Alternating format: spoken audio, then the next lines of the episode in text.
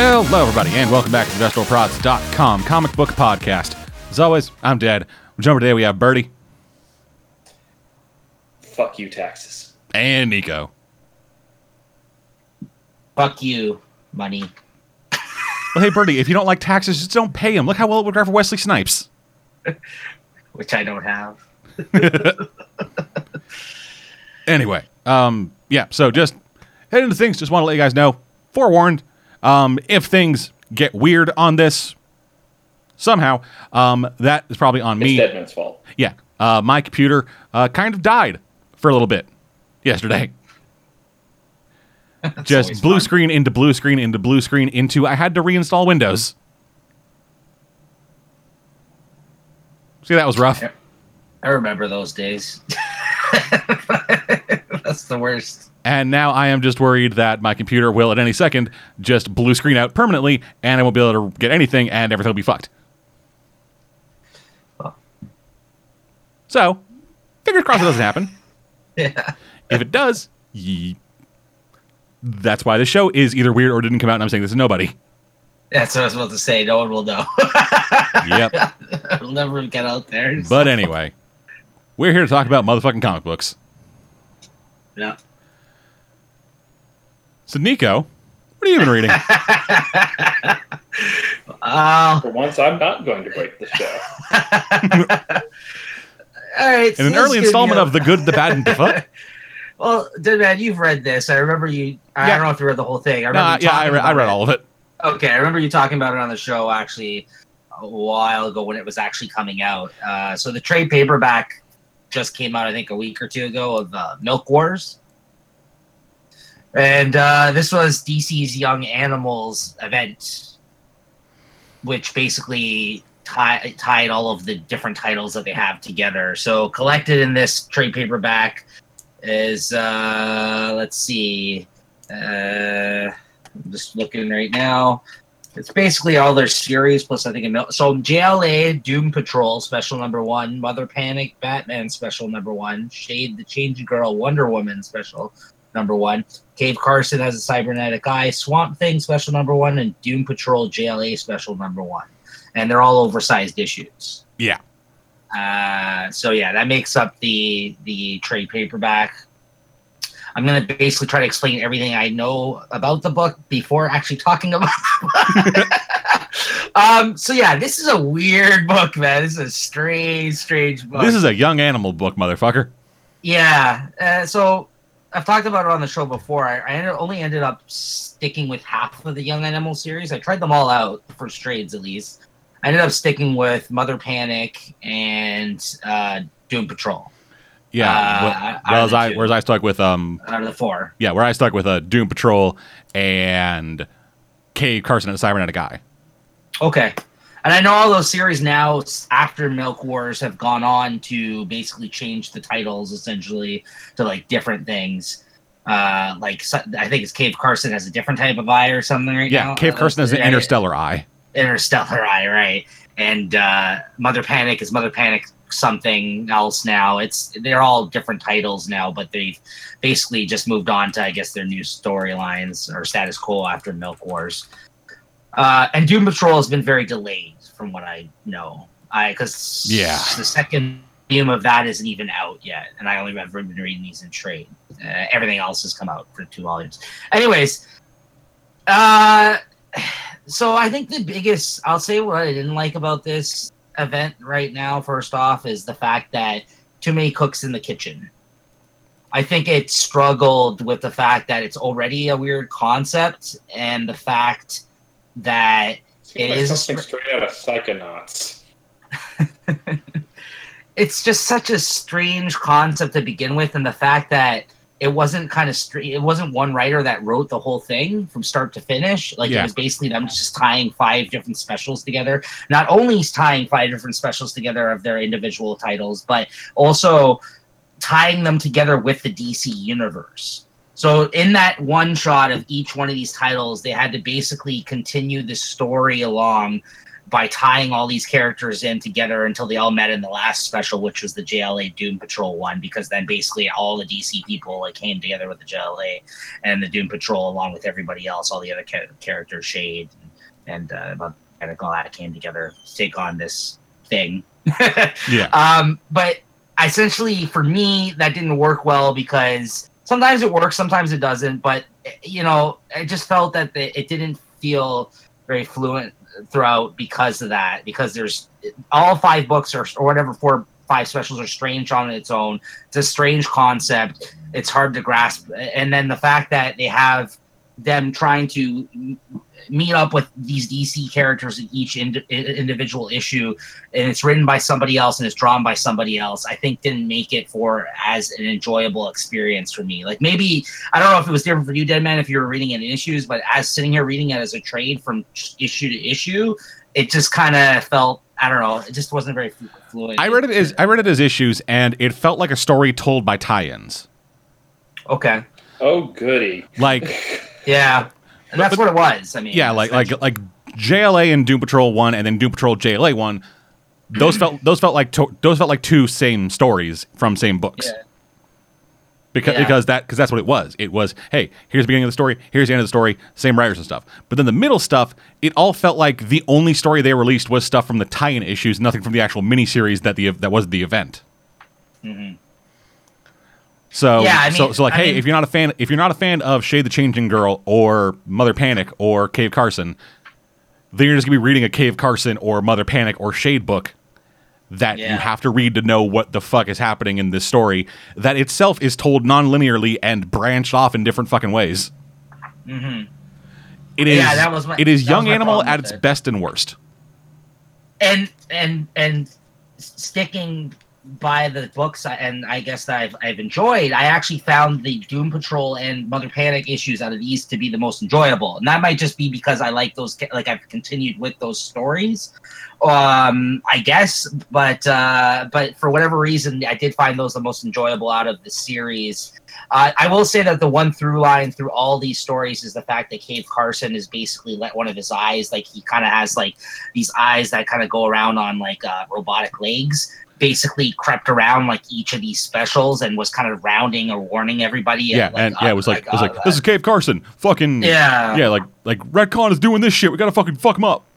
right anyways so to get into the idea of the story i'll try it out. Like you just mentioned retcon is basically like an organization that is like basically homogenized thing you could say with milk. Like basically uh, watering down like the the dc like the their, their world into making them not strange and not uh, uh, uh, fascinating and Yeah. what makes these characters these characters and like doom patrol always loves searching out for like you know the strange and things like the world out there like they love that kind of stuff so Yeah, at the start yeah. of it Ret- yeah. Retcon has been in the background of Doom Patrol since the first issue, right where they've Uh. never really like interacted with the main plot and have always just kind of like been there as like a side story with the character who was like who was like withheld for copyright reasons, and when the weird like flying lion got killed by Danny the Brick, hmm that was all Retcon. and then and yeah that's basically and basically at the start like there's a superman like character who's a milkman man is his name Milkman, man, man, man, man, man. it basically shows up and the, and the covers were done all by Frank. Are frank we sure we're not talking about Psychonauts? I'm sure. no i don't know what that is It, it's it, it, it's more it's more closer to like Repairman, man, man, man okay than it is to the Milkman. but yeah his name is milkman man like so they no one just calls it milkman you have to say the second man which Yeah. is, i thought funny um Save me, Milkman, fact- man. My cereal is too dry. um, but it basically shows up, uh, starts off with this place in Happy Harbor that Doom Patrol basically comes to check out because they heard, you know, uh, of some weird happenings going down in this house. there was a great DC show here. What's going on? oh, it appears Cartoon Network got it. and then they actually poke fun at the fact that um, emo or Lobo, Pretty Boy Lobo, is in the actual. Yeah, he is. and that, and Yeah, that he was, which I thought was a funny nod because afterwards he he turns back into a punk, you know, rocker Lobo with the motorcycle or whatever, yeah, right? So, Yeah, just like metal, as, as the milk metal Lobo, Yeah, metal as the- as the milk wears off, yeah. he's like he's like, all right, what bastich did this to the main man? so that that whole idea of it, of like watering down these characters and making them like wholesome and stuff i like that. That's actually a really really cool idea. It was really the concept was clever i thought. It's just the the the like how how they went they went about it. It was too messy. that fu- yeah yeah and that's and that's what that's that's the execution of this story was in what was flawed not the concept the concept was great i thought they started it out well it just it, when they went from one special to one special they should have just did it like a like a, a five issue mini series or, or something Yeah. included everybody in it and just had this ongoing story not this is what's going on with this character this is what's going on with this character and then and then bringing them all together in the end it didn't work for me Yeah, and Like, actually, that's what I thought it would be. I thought like like when Right. when they announced it would be like, all right, so we're doing like five specials that will all tie in, that will all be this thing. I thought it would be like, all right, so here's the story, and then it ends here, and then we pick it up, and then we pick it up right after that, but focusing on this character. right But it's that not that. It's better, just I think. it's just this like mishmash of all these different characters interacting with the retcon stuff at different points in the story that then all meet up at the end, and you don't really get any full sense of cohesion out of that. No, and and you know, I mean, if you want to touch on what happened, the other ones, it re- it basically was just all the different characters. Uh, they found there were some things happening in their world that they couldn't, you they could tell that were being affected by something by retcon. Uh, and Mother Panic, Batman turns out to be like a priest of some sort. Like he turns into a priest, and there's like some sort of Yeah, like weird like you know that's that that school i guess that uh, mother panic there's a school in mother panic He- that he's she's not a he's not a rapey priest like he is in Astro City. is no, no, he's not rapey, but you know, read between the lines, I guess. He, Yeah. he is, he is bathing the children in milk. City, the character that's supposed to be Batman, is pretty rapey. there is a creepy moment in it though where he literally like they put out his hands and uh, there's a nun and there's milk pouring out of her hands into into Ugh. glasses yeah, Yeah, it's she- very strange Yeah, she she isn't she like completely made of glass too? yeah it's Like she's like she's fucking essentially like a fucking Mrs. Butterworth bottle of milk. And, and and this and this place that they're in it was a, p- a place for school children where she was tortured as a, Of chil- course, a, a, a place for child children. yeah it's that's This what i is a mean Family picture. Yeah, a family picture. Yeah like mother panic in their main series like you learn about this school that like got burnt down. She like burnt it down and and basically it was like this place where they tortured children and where she was where she grew up like kind of like a halfway house like for like an orphanage type thing. And, and but then she goes there and like it's there all of a sudden like it's and it's like a, and it's basically a church and they're all basically bowing down to like batman who looks like a priest but and he's got these weird nuns that are are like milk are coming out of their fucking hand. It's very weird. so then, and then there's and then you got Wonder Woman who basically becomes like a, a normal like housewife almost. Like yeah, she yeah they, they, yeah. they go they go they go back to her role in the like the original like 50s era run of Justice League, and we're like, you know what, we weren't demeaning enough. right. So then there's all these like comments on you know women and and and basically their their their part in society and and you know what I mean? Like and and and these kind of things that sh- I guess it, it rang true to kind of shade the Changing Girls book in a way. I think. Like that some of the things they talk about like uh, you know social issues and stuff in that in that book sometimes they Yeah. do right? And and and the Cave Carson uh one you know was just wacky. I don't know. I, I i that one was just fucking weird. Like i didn't get that at all. Like they were like in a place all of a sudden Yeah, like- yeah. Ever since I, I think I might have missed a couple issues there because I am fairly lost reading Cave Carson because like the first thing it was like a Jonny Quest style thing of like, oh yeah, there's this underground civilization of people and I'm like an ambassador to them. I married your mom's was the pr- fucking princess. We got married, but then you go and fucking Cave Carson has an interstellar eye and it is. Oh yeah, so I'm friends with this space god who's about to die, so we're gonna go drop into a black hole and he'll explode into a star, and that's what our day is, honey. Yeah that one was the fucking weirdest i think out of all of them. that one i was very strange uh Yeah, like Um, I, I like I missed a step there somewhere. and then robot the mr the, the guy from doom patrol Robot Man. um yeah he turns into an actual human like himself like before he turned into robot cliff Yeah, he was uh, Cliff Steele. yeah car so driver. now has that stuck in the actual series Um, I don't. I don't know. I don't. How's the? I don't. I don't think I've read a Doom Patrol issue. it's been very delayed or on hiatus or something. Yeah. Um, the cool thing about uh, so another cool thing about this though, I haven't read the series yet, but the this is where Eternity Girl, which basically spun off into a mini mini series, um, popped up in. She popped up in this. Uh, Okay, this I, I read the first issue of that. I think, and that one is fucking weird as hell. Yeah. Well, her introduction in this event was And weird this as hell isn't? too. No, Yeah. no. Like, like, here's the thing. she like Eternity Girl, the book is a self-aware revival of a character from a 1980s comic that doesn't exist. Yeah. So like it was the backup in all of these issues. They gave you like a basically like a two page teaser of this storyline from like a, a comic that was apparently from the '60s, and it was uh, actually Eternity Girl. But then she becomes self aware by the end of this event, and basically pops out of the comic and comes into this world of Young Animal. So that's Yeah. what I mean. It's very, very out there. It's very stuff. young animal yeah. Um, and kind of know- kind of very Grant Morrison. yeah. Well, I like for the record. did I Grant Morrison makes this, or is this this guy who we keep calling the the diet Grant Morrison? This is Gerard Way. Okay, so He, it's not he, Peter yeah, he's the one. He's the one curating all this. orchestrating this yeah and then you know some of the writers were steve orlando jody houser jon rivera like these are a lot of the guys that actually write the the actual books but uh, the cool thing was frank quitely did all the covers for this mini series uh, this Oh series, yeah, they're so, good. yeah you know and he did all star superman so he has a classic all star superman cover but it's milkman man. Yeah. it looks fucking awesome. Yeah the covers are the covers were great. Uh, and you know some of the individual artists on this were really good too. Um it, it's just it was just too much of a mishmash of one thing to the next. With next an idea this weird, it sounds like you kind of need a really consistent, Mm. steady hand at the helm. Yeah, you, you you need a strong guiding force, which I don't think Gerard Way is. And then the final of the JLA Doom Patrol, while I enjoyed quite a bit of it, it still was like bringing all of this together was quite messy. Like I, I don't like they had a they had a task in front, like for them to like be able to do this in this last issue. Like Yeah. I, I lost I lost a little bit of the of it. And then I and then wasn't wasn't issue, this but- also like didn't this end with like the reveal that that like our main character Cassie's roommate joined the Brotherhood of Nada?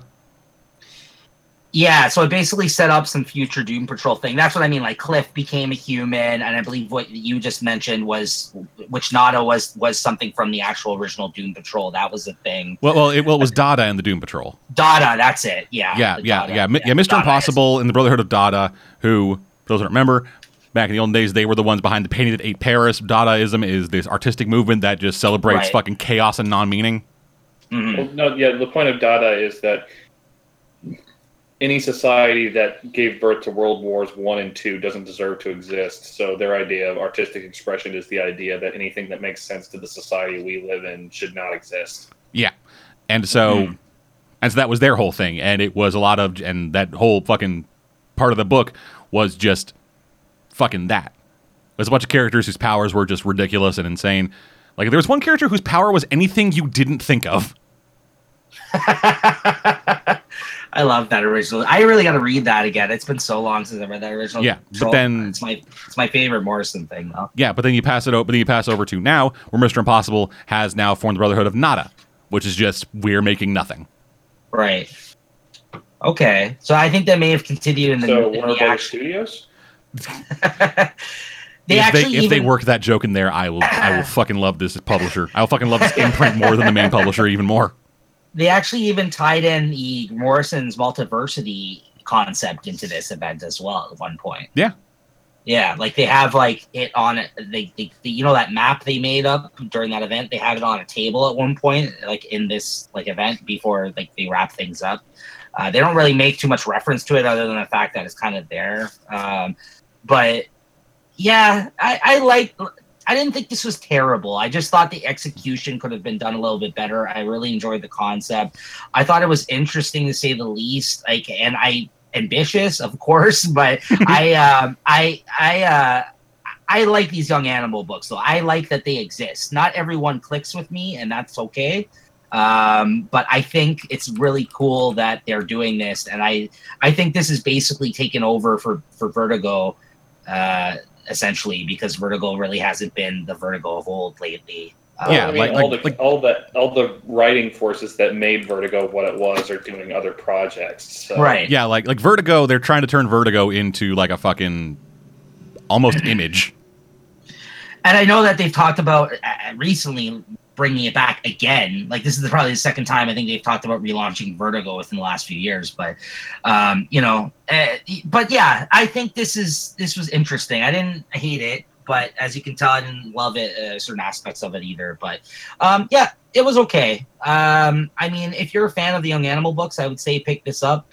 Um, just to check it out because like i said it kind of has everybody in it plus some of the dcu and but I, if I wouldn't say pick this up based on your love for the DCU characters because they're not really the same DCU characters you know in this. They're much different, I would say, in, in tone and the way they're written, and, and especially because they're interacting with these characters. So, Oh god, Um, right, fifty percent Chad.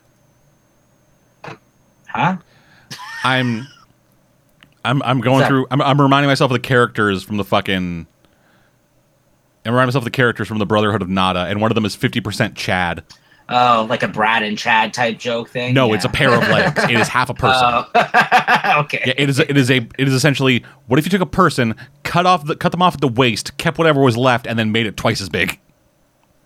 yeah, it's a pair of legs and junk the size of a person Okay. attached to a guy, supposedly part of a guy named Chad, but it's half a person, so it's 50, so it's fifty percent Chad. Did that specific thing happen Doom Patrol or Milk Wars? Doom Patrol. Uh, he's part of the Brotherhood of Nada. Oh, okay. Okay. Yeah, yeah. Mister Nobody brought him in. Okay. Yeah, and Flex Mentallo was in this too now, which is pretty cool. Like Flex. Flex fits right into basically everything that was going on in this book. It's like the power. Yeah, he about the the power of muscle mystery.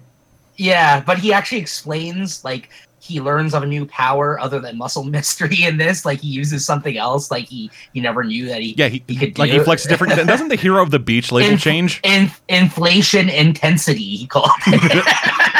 it's, it's when the electromagnetism of end, endorphins uh, they say it's a power beyond muscle mystery but even if i inflated it might not even be enough to save everything not alone. That's what he says during this. It was pretty it was pretty awesome. And then Oh he basically God. just warps reality and essentially they all balloon up into these and, and and that's why cliff turns into a human because in this they all had to basically become come to the self-realization that some of them they're not real. And therefore if they were basically um, to defeat uh, retcon uh, some of them the ones that were fake uh, basically could ex- uh, cease to exist and that's why cliff went back to his normal self i guess for whatever and and and uh, you know i'm probably doing a bad time uh, bad uh, I'm explaining that really badly but it was really fucking weird Yeah. so anyway This shit's weird. weird as hell. yeah milk wars The disappointment. Yeah, it wasn't. It was okay. No, that, no, that's the name. That's the name of the main bad guy. Oh yeah. Yeah, withheld for copyright is the is the disappointment. So there you go. Alrighty then. yeah. Uh, so moving on from that, uh, let's talk about Venom. Let's. So that got so that got a retcon again. Speaking of, Yeah. It's almost like they want this character to be popular, but I have no idea what the fuck they're doing. I know, right? so, the symbiote is back on Eddie Brock, and they have a much more symbiotic relationship with it. It's not just hey, Venom symbiote is there and it's going to murder everything. They actually have like conversations, and the Venom symbiote is sympathetic, hmm but it's also insane. And so Eddie will Eddie will be like laying down having dreams and whatever, and it is this weird alien tongue that he doesn't understand that the symbiote's speaking in. And like he had a dream about fucking I think Beowulf in the first issue. Oh god, I'm gonna fuck a CG Angelina Jolie. And I'm down. he has the uncanny valley, but still. But anyway, so yeah, he wakes up, uh, gets the fucking thing, and it's revealed that he's been using the Venom symbiote to essentially pull the Peter Parker shit of I'm going to swing to an advan- advantageous position in an area of crime and take pictures of it. because acor- because um I believe in Spider-Man 800 this takes place after that and Eddie loses his job at that news organization. Mhm. And now he, so now he just freelances. Well, he sees- considering uh, Eddie's inability to Under a different alias, yeah. Sorry, go on. hold down yeah. a job, uh, that's not surprising. Yeah. So he's so he's out there um tracking down a new jack-o'-lantern. oh, goody. But then the cops arrest him. The cops arrest the new Cool. jack o' lantern as well as his crew, which includes Grizzly, which I thought he was out in Miami going legit. Who? Uh, he was he was a grizzly bear, like a guy, a guy dressed like a grizzly bear. Wait, say the name again, but I cut, cut off. Grizzly. Wasn't he an Ant Man? Yeah, he was one of Ant Man's employees. Yeah, yeah, yeah, that, that was fun. I like oh, these, that character. I like these shitty villains, man. I love these D-list villains. Yeah, they're great. These- I, I, whenever like when it like Spidey's like D-list villain shows up, that's why I love Superior Foes so much. But anyways, go on. Yeah. So, um, they go down there uh, to try to catch try to catch a jack o' lantern. Venom symbiote gets taken over, but it is not the regular Venom symbiote. It is that it is this horrible, weird, fucked up alien, like almost possessed version of Venom that's speaking in this weird language, eats the cops, and then some dude shows up and just stops him and says, "Hey, Flash Thompson, come with me." He's like, "Wait, you're not Flash." Oh, right, Eddie. Okay, hold on a second. Knocks him out, drags him down to the fucking sewers and reveals that he was one of the original Agent Venoms. Because apparently, Agent Venom is a concept that has been around for a while, and he used to be part of a actual like unit of Agent Venoms. It was it was essentially like a super a super soldier type thing, like they did with Cap, but it Yeah. Venom. Because Venom can't rest. Agent Venom was popular, so therefore more of it is good. That's how that is how quality works, Birdie. No, it isn't. I know that. but these but these are fu- but these are fucking publishers and people in charge talking. The Dan DiDios of the world. Exactly. CB Cebulski is coming down that road, man. Just since he took over, it's been it's been it's been a while since he took over, so it seems like things are now getting into his vision for what the company should be. And I'm not I liking have it no idea what that is. because a lot of it is mismanaged. Like with the Avengers, which we'll get into. But anyway, uh, so yeah, he, yeah, this guy is like, hey, we got this fucking symbiote stuff. Hey, have you ever asked your symbiote what its name is? What's this? What's this? Have you ever treated your symbiote like anything other than a curse? You fucking scrub. yeah, he, he made some good points about things that he's never actually even done, despite having spent so much time with the symbiote. Yeah, never even considered. like, do you know your symbiote's name? he's like, uh. Wait, they have names? I'm sorry. Yeah. It's, I'm sorry. It's been retconned so many times. I don't know what iteration of the symbiote we're on. Yeah, oh, sorry. he- His name is Klaatu Barada. yeah. So then he goes to break out the fucking symbiotes. Yeah, yes, yes. A, yes, a, a new guy sends Brock and Venom out to go bust out his bust out the corpses of this guy's former unit. And then when he does that, all the cor- all the buddies are just fucking dead as hell, and all their symbiotes have turned into horrible fucking monster versions of themselves. You know, like worse though than regular symbiotes are, or aren't, depending on what year it is. this this really sounds like the Marvel's comics division and the people making Sony movies really thought Venom Lethal Protector was the greatest thing ever. But then it is revealed that he that that, uh, that that alien language they're speaking, they are saying essentially that God is coming. So we have the God of the symbiotes, which is either the most benevolent creature of all time or literally Satan. No, I've seen enough hentai to know what the god of the symbiotes is going to look like. So I. What is Venom? At this point, we may never know. because while Venom at the start was a fine concept that grew naturally to Agent Venom, what I think is one of the peaks of the character. Okay, you see, the thing is, Deadman, um, what you think is the peak of the character only took place after roughly two decades of stupidity. Yes. But was that so in that stupidity was there were there a lot of retcons about the origin of Venom? Yes. Okay. So this is not a new phenomenon. No, no, this has been true ever since. Basically, the the thing everyone it's you know sort of have uh, Venom and Bane kind of had a similar origin in that they were made to do one thing, but whereas Bane was developed into a complex character with his own motivations, backstory, and separate thing from Batman, so that he could show up elsewhere in the DC universe, Venom Did not. can't really escape Spider-Man. Yeah. So when first they tried making him like a gritty '90s anti-hero, and I've read and I've talked with you about some of those times, and that never worked. uh And uh, then some in the Mark Millar, I think, uh, was the one who moved Venom over to Mark Gargan's Mac Gargan's Scorpion for a couple of years. uh and I guess that was okay. It was basically just Venom again, but on a different person. Yeah, it was Venom, but this time he might have a tail. Well, isn't that the same Venom that they that Warren Ellis then picked up and used in Thunderbolts? Yeah, Probably. uh-huh. Yeah. that was the Matt, the one that was used in Thunderbolts. Matt at the Guard, yeah, Matt Guard and Yeah. version. And then Mark somewhere in the middle of that, there was the there was Planet of the Symbiotes, where Venom had a literal emo scream. And, yeah, yeah. uh, it, wasn't that wasn't the story like that where he screamed so hard everyone committed suicide? all the symbiotes committed suicide. Yes. Oh god, that was that was amazing.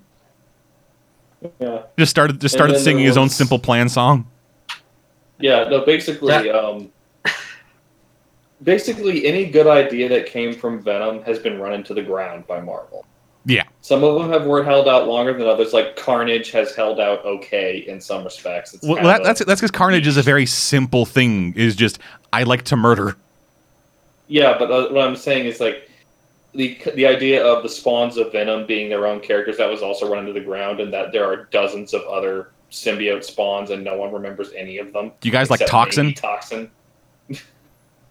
yeah, there's a bunch more though. Yeah, too. and Lethal Yeah. Protector was the one where they had five more spawns of Venom fight Venom, and by the end of the story, where all five oh, Venom oh god, spawns fought Dead Man's Venom, looking them up.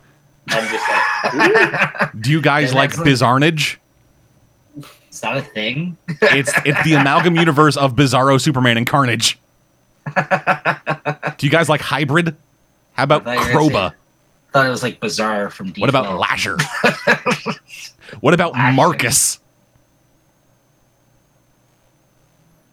Marcus? Ooh. The Centaur Wolverine symbiote warrior. Oh god. How about Phage? What about Pork Grind? my only point with this story is that almost anything related to Venom has mostly sucked. yeah, fair. So What about the Venom clone? I liked this. I like this series so far. Though that being said, What about Me personally. Venomsaurus Rex? What about thing? ZZZXX? A symbiote on a member of the Shi'ar Empire.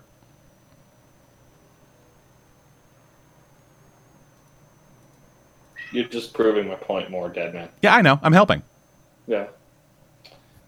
So I mean, the, the- Venom is stuck in this situation where he's popular mainly because of his design, honestly, more than anything. Yeah, he works really well in a t-shirt, not so much as a character. But yeah, everything about him is boring, and Marvel keeps trying to make him popular to make him a thing because he's his design is so marketable. Well, here's the thing: like, like Venom, last- Venom works when the character he's attached to is interesting. Yeah. So, like the Eddie Brock shit. No, no, sorry, not the Eddie Brock shit. The Flash Thompson stuff, Agent Venom. That worked because of Flash. Yeah. Well, and part of the problem is that the thing that people liked Venom for once he stopped being just the enemy of Spider-Man is that he was basically. This is another one of those times where something that one Marvel character was known for for a while is now is they can no longer be known for because it's Deadpool shtick. So like during the age of like the '90s Spider-Man TV series and the comics when he wasn't being an anti-hero, Venom was kind of the jokester also.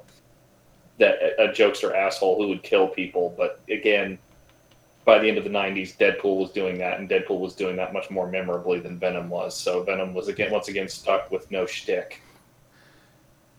Because by the end of the '90s, the "I kill people" thing was like, yeah, no, yeah, and that's not not really a thing. Yeah, so there's nothing really else. There's nothing really to do with the character anymore No, because they've either done it, it's too stupid to do, or it's too interesting to do. yeah, So this is doing a bit more by trying to make the symbiote itself like a sympathetic character. Like at one point, we actually see the symbiote like whimpering in fear. And it's trying to make the actual relationship with Eddie be more symbiotic. So it's not just the so it's not just the Venom symbiote driving Eddie crazy to the point where like, oh yes, we need to be together, and then it goes to leave him to go f- try to suck Peter Parker's dick. It is like this book is trying to have them have them go like, yes, we are together in this. We are we. Which is something, but it's something that isn't much. no. So I think I have like one or two issues left in it left in me in this. So I'm surprised you have that much in you. yeah, I know. But yeah, I'll I'll be seeing what else I can get out of this and moving on. Uh, Nico, you read the second issue.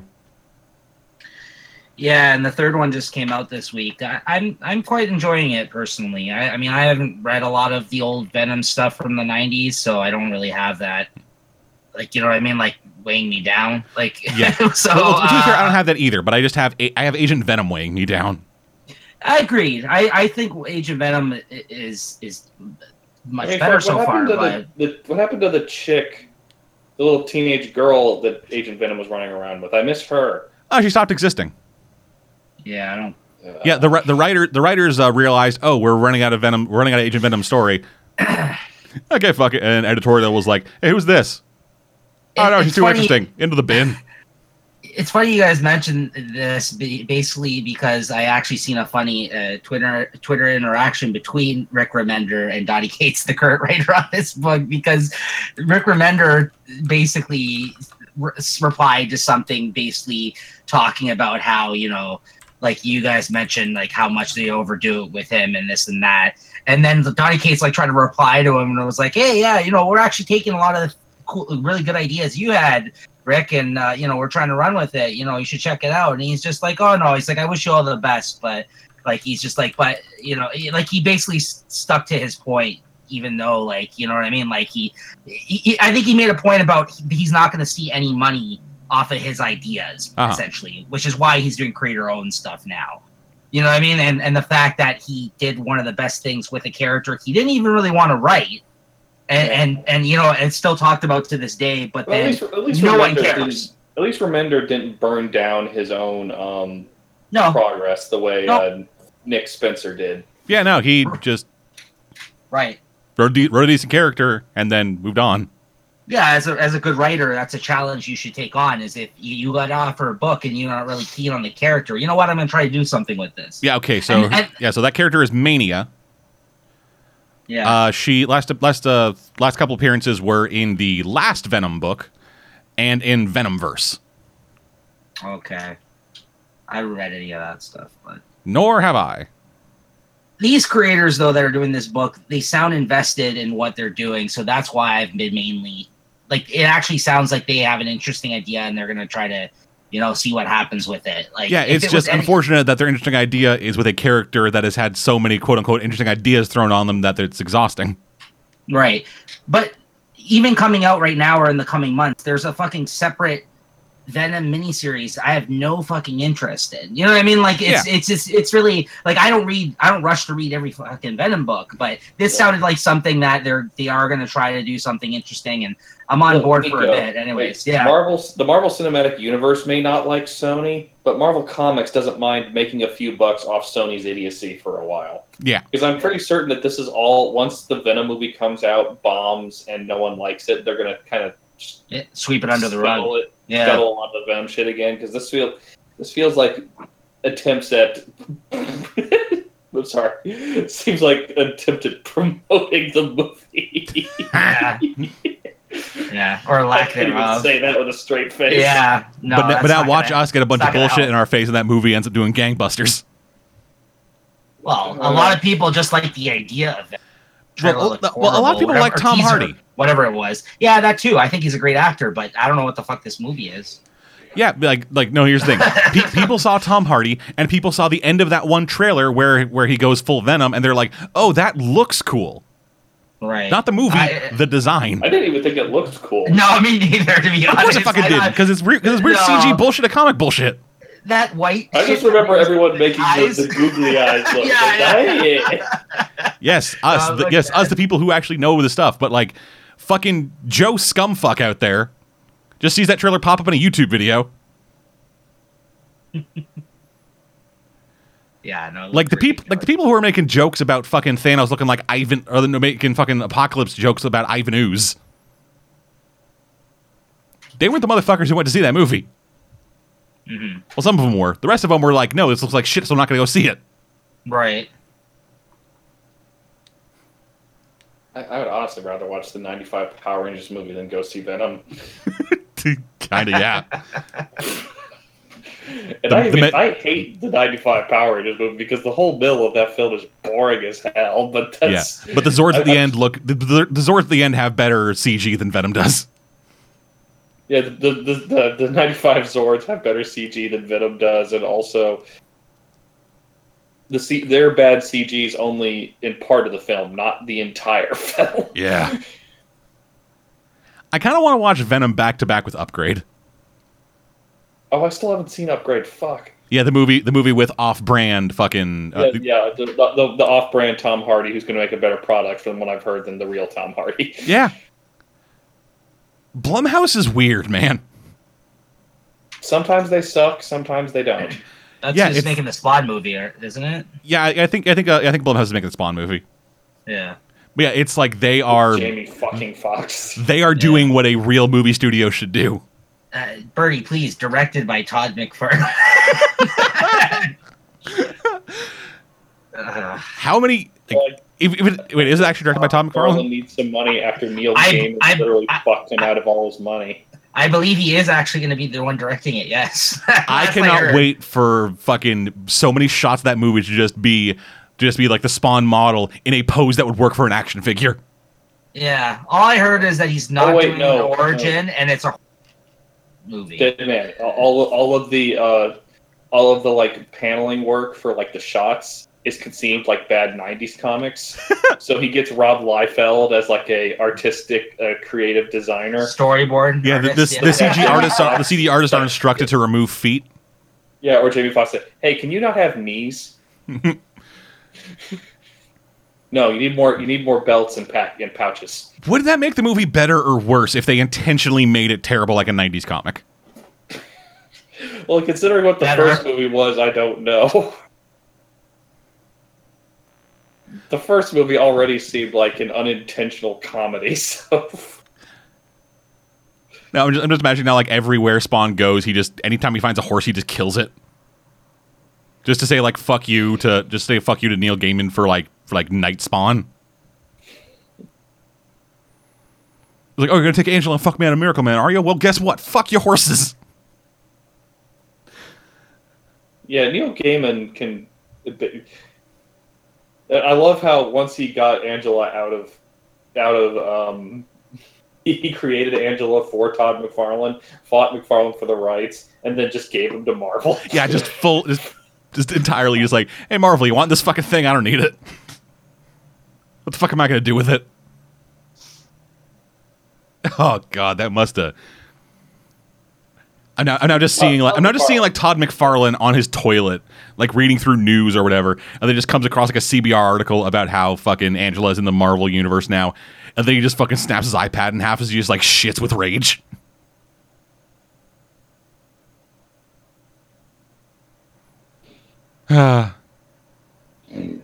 These are the things I like envisioning. Just people with mad Yeah. poops. Anyway, I'm fairly certain the the Mar- the Venom movie's going to be bad. Yeah, probably. The comic will it'll exist. Yeah, but hey, we fucking got the title for that new for the next Spider-Man movie. Yay! Yay! And it was revealed accidentally by Tom Holland in on Instagram. It's called Spider-Man: Far From Home. Oh, really? Yep. Huh. And we're also getting a fucking Morbius the Living Vampire spin-off. Yeah, directed by the guy who directed Life and starring Jared Leto. As the vampire? Yeah, as Morbius. yeah. Yeah. Which Oh, I mean, to be fair, he looks kind of like him. Yeah, I was gonna say it makes sense. Yeah. It's not, it's not a it's not a stretch. I don't And really think there's much of a story there for a fucking movie. Though. There isn't. I mean, yeah, it, it would just be Dracula again, basically, except I, I don't know, lamer. I mean- And guess I mean, what? there was some and guess there what other great- Spider-Man character is getting his own? They're getting their own movie. Silk. Doc Ock. Oh yeah, fuck that. I heard that. that's that's that's Sony's fault, though. That's not uh, that's not Marvel Cinematic. I mean, there's Universe's there's some good Michael Morbius stuff in the Spider-Man animated series from the '90s. you Yeah. can pull from. Yeah, Which there's was some. okay, but I mean, Yeah, that would also require Black Cat, and I'm almost scared to think what Sony would do with Black Cat. Oh God. Oh God. Anyways, In like, but well, actually, to be fair, we were probably gonna be getting Black Cat in like five years. Once Tom Holland ages up enough so that it's not creepy to think of him fucking. Yeah, so that's not like the situation from uh, Ultimate Spider-Man. the Black Cat was a full-grown woman, and he was a teenager, so she vomited on him. It's like, oh god, yeah, I that was that was the that was the fucking funniest goddamn thing. Just guy takes off the mask, it goes into the fucking awkward teenager like pre-pucker thing. It's just like, oh god, I'm sorry, I thought you were like you were like thirty. Jesus. Speaking of Ultimate Spider-Man, actually, Dead Man, uh, you remember you talked about that that issue where they had like a two-issue editors like apology because there was Yeah. that weird Wolverine switch body things. Yeah, because Wolverine tried to fuck sixteen-year-old Mary Jane. Yeah, yeah, yeah, yeah. I, I actually ended up reading that finally. But As Bendis was leaving Marvel a few months ago, somebody tweeted it. I guess like the actual, I guess reader copy of it, like a link to it, and he and he made a few comments on it. And I'd never read it before, and yeah, I, I read it. That was pretty fucked up. That, that issue. I, I thought you were lying when you said that. I was like, this isn't. Oh no, No, Yeah, That was motherfucker. some Yeah. fucked up shit with Peter No, before he killed him off. No, That was fucked. Because I've read a bunch of Ultimate Spider-Man. I didn't read that issue though. With, with, with Gwen, um, with Gwen being cloned by Carnage. Was- Yeah, dude, that, oh yeah, like fucking yeah. Car- Carnage killed Venom. No, sorry, Car- Carnage killed Gwen. Like ate her, and then the Carnage symbiote morphed into a ve- morphed into a Gwen clone. and like and like it wasn't like a fucking like eating death where there was nothing left. It was like a fucking burnt out husk of a corpse. yeah. Ugh.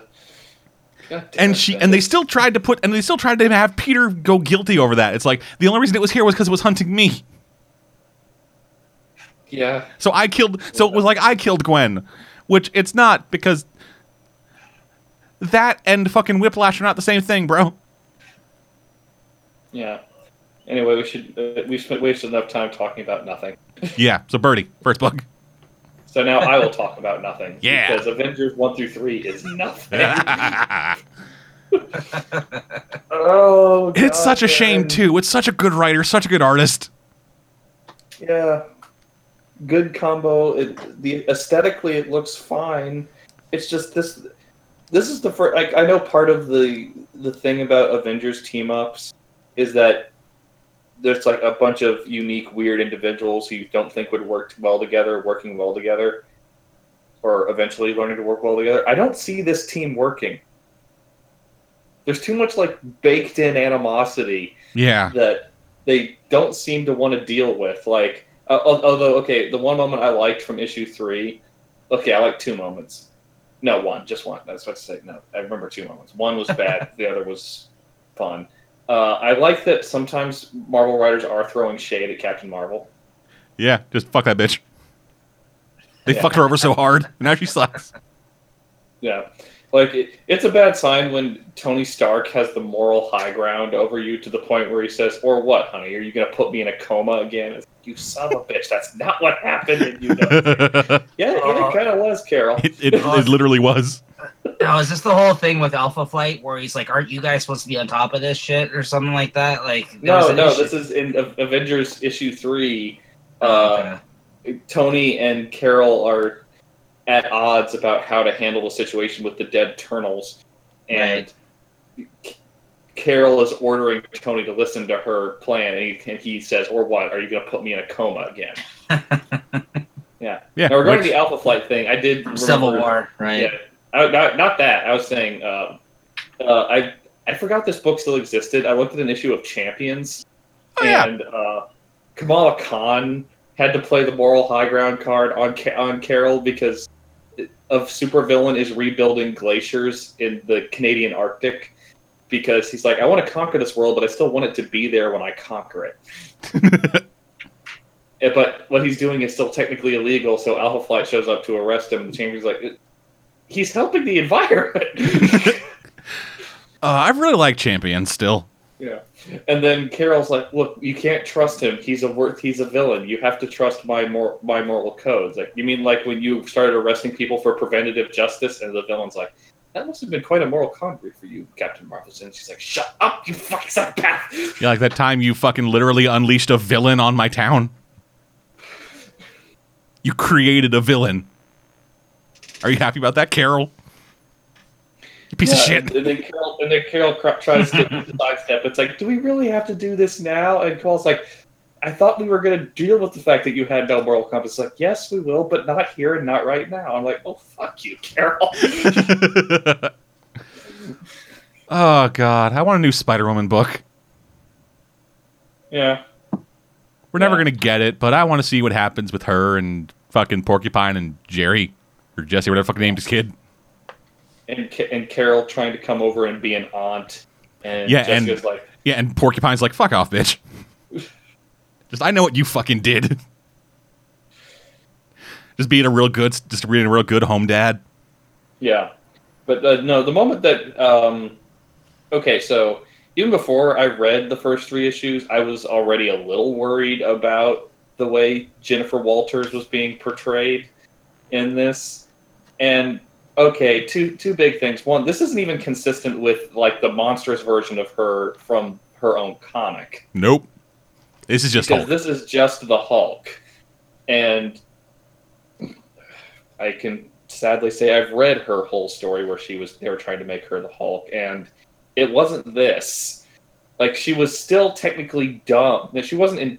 She wasn't dumb. She was still technically intelligent, just driven far more by rage and paranoia. Whereas this one's like not Hulk, so enemy. yeah, Like, yeah. Like like other Hulk, like other Monster Hulk was like defense mechanism almost. yeah, it was. It was a. It was a. It was like essentially being triggered. Yeah. Essentially. Whereas this is just Hulk. Yeah, just green. Just Hulk smash. Yeah. Hulk smash, puny Ghost Rider. Hulk Hulk have eternal voice in head. Don't like other voice besides Hulk voice. Already have two voices. Hulk not like that. Uh, and the other thing, so like like I like I said back when Nico talked about the first issue, first two, I think he talked about two issues of this when he talked about it. Uh, they didn't address the fact that this Carol, this Jennifer Walters is not lining up with the way her book ended. Uh huh. And then in this issue, they decided to draw attention to that. because they specifically had when when Jennifer when She Hulk shows up, it's shoved into. Okay, this is the only joke I kind of liked when uh, Jennifer Walters as she, as the hulked out She-Hulk was stuck in the was stuck in the trunk of Jaime Reyes' car.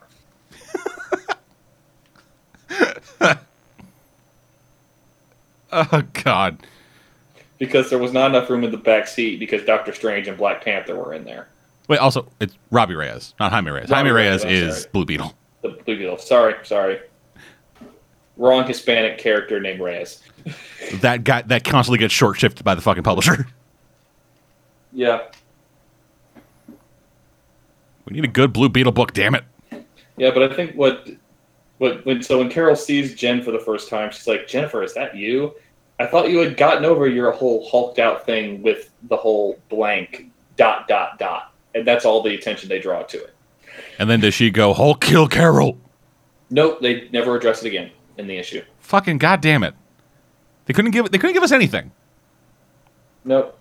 What I'm thinking is going to happen is that um, they're either going to just finish this arc and sweep this under the rug at the start of the next one, or somehow have the Eternals fix Jen, because otherwise the continuity doesn't line up at all. And this version of Hulk's not. In, this version of Jennifer Walters She-Hulk is not interesting enough to continue. At this point, they should have just brought back Werewolf Bruce Banner Hulk, which is what the other book he's currently in. Hmm. Have you read that yet? Fuck no. Okay, I'm gonna have to talk about that next time because that one's a different piece of shit. Alrighty. So looks like Nico got dropped. yep. But yeah, this is just this is such a weird example of a great writer and a great artist wasted on really dumb ideas. Which I'd like to know if these were their ideas or Marvel editorial ideas. Like how much I of it was like them, it- how much of it was editorial. I feel like the team might have been Jason Aaron's idea. Like uh, probably like 80 to 90 80 70 to 80% Jason Aaron's idea and the rest is like DC editorial for what they're trying Marvel editorial for what they're trying to push. But the problem Marvel editorial is that they don't have one hand talking to the other. Yeah. So the editor at no point mentioned to Aaron like, yeah, uh, this isn't the Jennifer Walters we're going with anymore. No one likes this Jennifer Walters. and he's like, oh, uh, The fuck did anyone tell me about that then?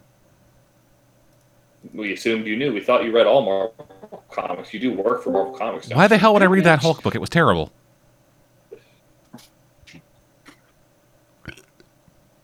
Oh fuck. Yeah, it's just like I, I, I want to blame editorial more because editorial's been screwing up so much on like a lot of the characters in their newer books, but some of this has to be on Aaron. Yeah. Mm. Like I like I'm not going to hold uh, McGuinness responsible for any of this because his art's great, but uh, it's just if you were going to have this mistake, don't draw attention to it Mm. Yeah. because if you're going to draw attention to it, you then have to explain it, not just draw attention to it and then just leave it hanging there, which is what they did. And, and other than that, it's fine. But like like I said, I see no reason for this Avengers team to exist. Iron Man doesn't want to be an Avenger. Cap wants the Avengers to be a thing so he can stop being reminded that he that he was a Nazi. Uh, Thor Is there? is just being Thor. um, Doctor Strange and Black Panther are just doing mysticism shit that just happens to line up with what the Avengers are running into. So, Mm. Kind of a stretch there. There's literally no te- reason for this team to exist. I- The only reason I- the Hulk's in this at all was because Jaime, Reyes kept pissing her off. Mm. Yeah, I, I will say that I think the the rollout, like it feels like I've read three issues and barely nothing has happened, and I get sometimes no, this is this is um, this feels like uh, this what this- what this reminds me of is the uh, the first arc of the New Fifty Two Justice League, where uh, the characterizations don't work, the plot's kind of s- too simple and boring to be worth mentioning. Um, the uh, the art is once again good because you're I mean it's a toss up whether I like Jim Lee or Ed McGuinness better. It depends on the situation, but um, yeah, this just it. This is such a kind of a lame rollout for the revamp of your core team book. which is sad considering the team in contr- in control of it. Yeah. So yeah, uh, once again, my hatred of what they've been doing to Jennifer Walters wins out because they can't. It's it's bad enough that they did this to Jennifer Walters in her own book in the first place. They're not even consistent with it in this book. She's just dumb Hulk in this. It just makes me. Yeah. I wanted to get angry, but now I'm just depressed and angry, which is not as much fun. Yay. And I helped. Anyway, Damn it, Marvel. so Nico. Speaking of Marvel, let's try to bring this back up. I didn't read this when it was coming out in issues uh, initially, but this is a really fucking good book, which is now done. Um, so after Jeff Lemire, I guess, wrote his 12 issue arc on Thanos, uh, Donny Cates came in on the last arc, and I was reading that in trade, the Jeff Lemire stuff. His stuff was okay. Uh, did you either of you guys read this Thanos wins storyline? Uh, Nope. I did not. Okay, so it's Donny Cates teaming up with uh, Geoff Shaw, his artist that he's teamed up with on God Country and the other book you talked about in the past, uh, Dead Man. Um, um, what was that other book that um the one where he gets uh, high and shit? Um, Buzzkill. Oh, Buzzkill, right. Yeah, he, he worked on that. And he worked on uh, I think the, the paybacks, and he worked on uh, God Country with this guy. And uh, and they so basically he brought him in to do this arc of Thanos after Jeff Lemire left the book. Uh, and it's called Thanos Wins, and essentially. And if you're looking for this in trade, like I picked it up, you won't find it as volume three, even though it comes after the Jeff Lemire two volumes of Thanos. They, they it collects issues 13 to 18, which basically ended the series, but and the annual, sorry, and, but they didn't number it. They just called it Thanos Wins. I, I guess they're just basically trying to to basically uh, get money uh, uh, with the fact that it's uh, just a Thanos book and that you don't have to you didn't have to have read anything prior to this to jump in. And maybe just maybe they're just using the fact that Donny Cates is kind of like got you know making a name for himself right now in terms of like he's one of the newer you know the hotter hot writers over at uh, The new Marvel. hot shit. Yeah, pretty much. Anyways, um, yeah, this was very, very good, very fun, and I really enjoyed it. I thought, um, uh, yeah, you- so you hadn't didn't have to read Jeff Lemire stuff, which was okay, mediocre compared to I, I say I think everything else Jeff Lemire does, which is really, really good. I thought I think that was just okay, the Thanos book, um, but this this was really good. So basically, it's it's Thanos uh, at the start of it, and it opens up with him explaining that Thanos wins. Like this is a thing that he does. Like everyone's got a purpose. Like in the Marvel universe, like Galactus eats planets. You know, uh, th- you know, uh, this guy does this. This guy, this other guy does this. Like he's like Thanos just wins. Like overall, like this, he he just runs shit. Like there's nobody that can stop Thanos. Like he, you know, he basically just tries to drill it through your head. Like at the start of this book, like listen, like no one can fuck with Thanos. It's Thanos. So then, and then they go into this story which um a, a character I thought I was really maybe stupid if you describe it to somebody, but he's basically gonna now spin off into his own miniseries starting next week is the Cosmic Ghost Rider. And the Cosmic Cosmic Ghost Rider turns out to be, as you find out, uh, uh, Frank Castle, the Punisher in the future. He comes from the future. Comes from the future. He's got the power cosmic now that he got from uh, Silver, um, uh, from Thanos, uh, and basically, or from Silver Surfer, and he comes from the future to the past to basically uh, g- grab Thanos in our present day and bring him to the future to meet his future self. oh, Christ. Yeah, and then Thanos in the future is basically like like old King Conan kind of like he's sitting on this throne. He's kind of he got a big long old beard. I'm And- so bored. Yeah. Yeah, it- it- that's pretty much it. He's pretty much like I've basically destroyed everybody, I can and see for miles and miles, and there's nothing. I should start to farming. see. and Stardew uh, Valley consumes me. Man, if only I And knew how to farm, create then I could start growing from weed. So that dank Nico. cosmic herb. it's okay. yes, he's a weed farmer. That's what's Yeah, going he's, on. he's he's got to grow up. The D, the space DEA's been after him for a while, but they can never fucking get him. He's always upset that Squirrel Girl and Galactus get baked without him. It's like, guys, you kept you keep eating on my edibles. Um, so he basically says to him, like, you know, uh, I've taken over everybody, everything. I've killed everybody. Of course, it's for death once again because that's Thanos. Like he's tried to kill everybody in the future, and is yeah, uh, you know, grown bored. And there's only one person that he can't take out, and and and therefore he's brought Thanos, his younger self, back from the past because the only other person that can help Thanos defeat this person is himself, obviously. so he so young Thanos and old Thanos have to team up to beat the Silver Surfer in the future, who is basically the only person left at this point in time. And the Silver Surfer it has fucking Thor's hammer, which is pretty fucking awesome. I cannot really get behind this idea, especially the title, because Thanos, in my mind, from what I from what I read in a single panel once, that Thanos has a psychological predisposition to losing. Mm-hmm. Like, like one of the like one of the things I read about Thanos, the which was one of the only things I read about Thanos before more shit started coming out, was that Thanos subconsciously lost all of those fights. So they actually they they delve into that in this a bit. Actually, they talk about the fact that he lost to the superhero so many times in his past because there's a scene and and they talk they they touch on that actually. killed Deadpool. um, But then I guess the, his love for Fucking death or cuckold. whatever. But no, that, that's where he doesn't him. kill him was because he like didn't Thanos make him immortal so that he could never go to see death. Who's this Deadpool? Yeah, yeah, I, yeah. I'm pretty sure like Thanos made Deadpool immortal. Okay. But he basically uh, so the Punisher, who's now this cosmic Ghost Rider, is basically he talks like Deadpool. He's he's he's a crazy fuck. Like he's insane. Like he writes him like a Deadpool type character, but essentially over time his excuse for that is I kind of went back and forth on whether or not I liked that. Because at first when he shows up, he's acting all wacky and and he basically flat out tells you the narration's just like, yeah, this guy's fucked. Like he's just like he's crazy.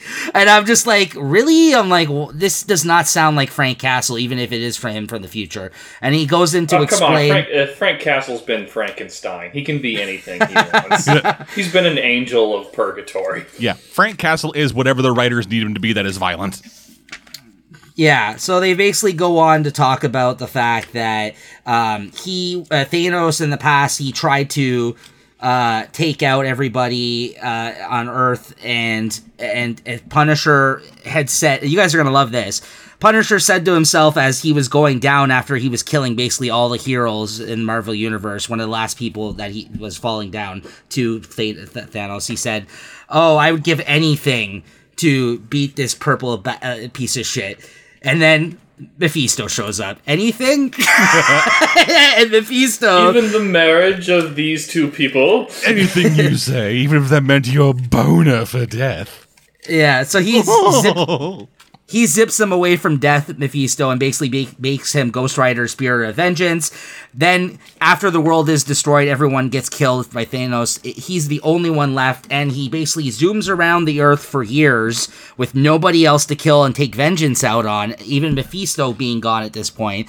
And he basically dry uh, goes insane. So then, by the time Galactus shows up to devour the planet, uh, or he offers the planet to him after Galactus couldn't beat Thanos. He runs to Earth trying to find Richards, Reed Richards, because he thinks that he may be able to help him. But of course, everyone's dead on Earth at this point. He shows up, and that's where he gets the power cosmic from Galactus. He's like, "Okay, I'll be your herald. Uh, you, uh, I hate that fucking piece of shit more than you, uh, uh, Thanos. Then you take me to him, and I'll help you kill him." So he brings him to him, and then he makes a deal with Thanos, Cosmic Ghost Rider, and then he ends up working for him.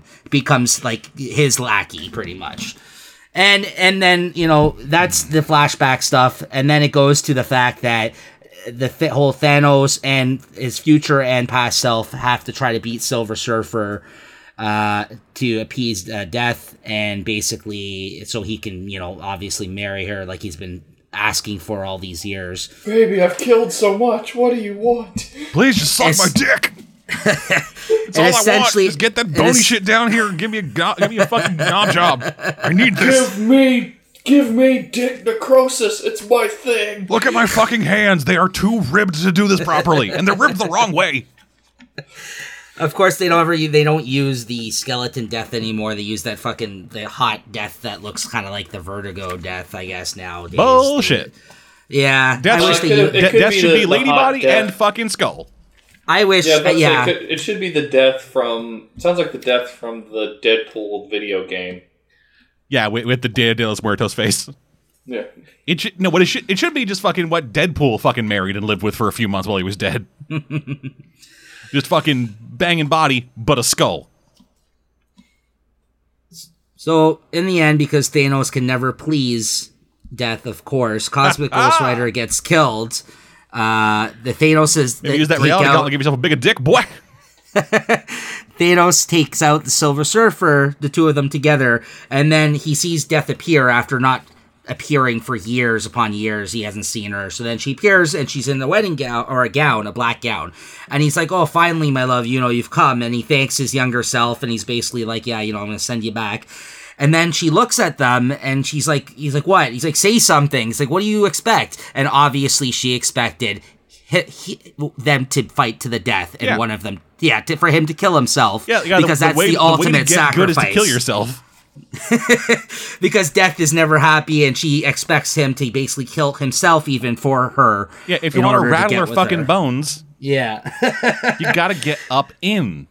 in doing so though the the past Thanos he basically instead of killing him just returns back to his own time fucking him over and basically saying to him guess what? I'm never going to become you. I'm going to take every mo- make every move a different I'm going to make every different move differently now. Basically erasing him from existence essentially. And there and then he looks at death and he starts phasing out and ends up dying the old Thanos. And so, then so Thanos Christmas caroled himself. Oh my god, that is incredible and kind of terrible. I, I loved this book. I had it's I know it sounds fucking ridiculous, but it was so wacky and comic booky and written well, and the art was great, and I love that. And, and this is the only type of character I think this would work with. Thanos something- yeah, like so- Christmas caroled himself and was his own ghost of Christmas future. yeah. It was a hell of a lot of fun. And death was the ghost of Christmas present. So then, since Thanos technically killed himself, would Death like go back and like fucking ride him? Maybe in the past. But then he came back to life and doesn't remember it because you can only remember fucking Yeah. death when you're dead. So Maybe it's in the oh, fuck, past. damn. But then the last page is it, like the last captions in the book were pretty awesome. It said, uh, "Why?" Uh, uh, he basically says, uh, uh, "Why it will end the same way every story that has ever been told has ended, with death." Death and nothing more, and then you basically see Death like holding a black rose because he realizes it wasn't a wedding dress. She was basically wearing this because it was the funeral of, of Thanos, like at the end, right? Did And he then- really need that fucking?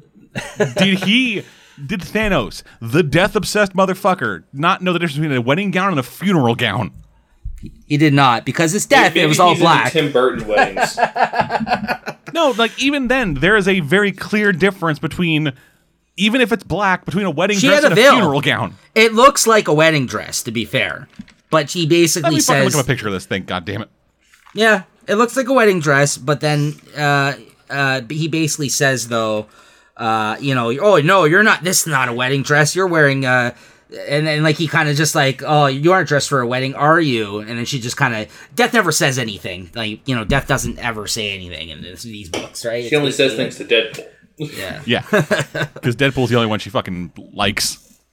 Um, I really like this Cosmic Ghost Rider character too, though. He's spinning off into a mid. Oh, and the Hulk was in this too. The Hulk was stuck around, and he basically was this guy that he he tortured and left in his pit, and basically, um, like you know, fed people to him, I guess. But he basically kept begging Man, for. why does Marvel hate the Hulk now? Yeah, Because he fucking does. That everyone hates him. He is no, just but the Hulk keeps pleading for him to kill him though. Like he he's he he's basically his dog in this. Like he uses him as like a pet. Like it's fucked up and and he was basically like you know, kill me, please. Like, don't like stop this. And Silver Surfer, because you know their connection of knowing each other over the years, he comes and saves him at the end of this, but then gets killed himself. So, like, so like you know. Anyways, it, there's a lot of death. It's a Thanos book. What can I say? Yeah, but, that's um. I what really Thanos enjoyed it though. I mean, if you like the character and you just know him from the movie, I would definitely check this out. I I really liked it.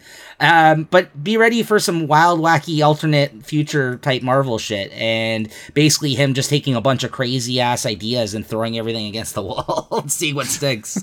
I, I, you know, I liked it. Um, I, I'm gonna read this Cosmic Ghost Rider book too. Uh, he, yeah, yeah, I like it. Anyways, alrighty. are you were you looking that uh, wedding dress up? uh, yeah, I couldn't find it. Okay, We couldn't find a good image of it. right. And I'm assuming, and I'm assuming, um, Burgundy, that the reason that Marvel hates the Hulk is because Universal won't fucking submit. I guess. It's like, oh, we can't make our own movie about you, but you're still part of one of our biggest franchises. Well, guess what? Suck my nuts. Universal, you want it, you want to get you want this fucking to happen? Give us our fucking character, or fail enough so that we can buy you. Disney, bitch. I'm honestly surprised Universal hasn't given the rights back. Is it just because they get so many residuals from him, the Hulk, showing up in movies? Probably, probably like like probably them probably the money they get from the Hulk showing up in movies is more than they could ever get from making their own movie based on performances of previous movies and the fact that they don't really and the fact that their own fucking movies bomb so often. Remember, they made the Dooku, the Dark Universe cinematic universe that failed after one movie. You mean the Dooku that's Dookie? yeah, the Dookie Dooku. Anyway, uh, so moving on. My next book, Bonehead. So this is a interesting little book. Uh, so it's set in a future, a very far off distant future. Uh, cops look like Judge Dredd. Uh, there's all kind of shit happening, and there is this subculture of people, I think, called boneheads, that are just dudes running around in masks. All of them have their all of them have like their own specially designed fucking masks. Um, they all have like the same kind of base design to them, but then they then they change them up. Uh, like our main guy that we're following around, he just seems to have like a base model. This has like a number fifty six imprinted on it. But then you got dudes who have ones dressed up like fucking black like jack o' lanterns. We have one that was introduced in issue three, dressed up like a samurai. And they're this whole subculture of people that kind of exist out there. Um, and there is this one legendary one among them called Black Death, who is just like the fucking bee's knees. Everybody fucking knows his name, and he is actually a cop. Like he he's a cop who went like like stopped being a bonehead, started doing cop shit. Uh, then his brother began training a new guy to be essentially the next Black Death, and it is this big weird world that I kind of like. Like, like story wise, I'm not having like a great time like actually figuring out what is the through line here, what is going to be happening. It just needs to be, it just needs to be Black Death's coming out of retirement. Meanwhile, new Black Death is just is. Hmm. But I'm finding it interesting enough so far. Like the characters, they they'll have like all the guys with the bonehead masks on. They seem fun, and the bonehead mask, well, they don't do great for like you know emoting, uh, they are visually unique enough that I that I can like tell them all apart. They have unique designs to them that I like. Uh, some of them are a bit much and don't really gel with the world, but that's kind of how these things go. Um, the world itself kind of reminds me of what if Judge Dredd was cleaner? Because like it's in the it's in that big megacity kind of thing that Dredd okay, is in. Okay, so it's a it's a apocalyptic slum city with big towers, but just just doesn't look as grimy as Judge Dredd. Uh, I don't I don't think it's like some big slum city. Like it is like it's a mass city that people seem to live in, and there is a like underclass, which I which look like the look like the boneheads of the underclass, or some kind of weird like slum society because they. Issue three, the entirety of it takes place in like a place of rock pillars where they play this weird fucking keep away ball game. And yeah, like like I said, I don't have a I don't have a good through line for it. I don't know where it's going. I don't know even really what story it's telling. Hmm. But design wise, I like it. Uh, character wise, um, well, like design wise for characters, uh, anybody who doesn't have a mask on, their face is very angular. Like it's a lot of like very like harsh edges and sharp fucking noses and shit. Also, a lot of sideburns. People in this world, people in this world, especially cops, massive sideburns. I guess the sixty, the seventies and eighties are coming back in a weird way. Like, so the eighties never, like eighties styling seemed to be coming back. Yeah. Um, writing wise, uh, dialogue is the dialogue's fine with a lot of this, with a lot of guys. Um, we've yet to really get like any kind of super deep character stuff with uh with any of these characters. Um, like like I said, the plot. Not sure where it's going. So I probably have a few more issues in me with this thing before I drop it off. Not because it's like super terrible or anything. I just I have a problem sticking with books where I can't find a plot. Or if the plot's stupid. That too. but so far, Bonehead's doing pretty all right. Who publishes this? Uh, Top Cow. Oh, okay. Yeah, it's part of their glitch imprint, I guess. Hmm. Yeah, it was um yeah, written by Bryan Edward Hill with art by um Roald Oh, okay.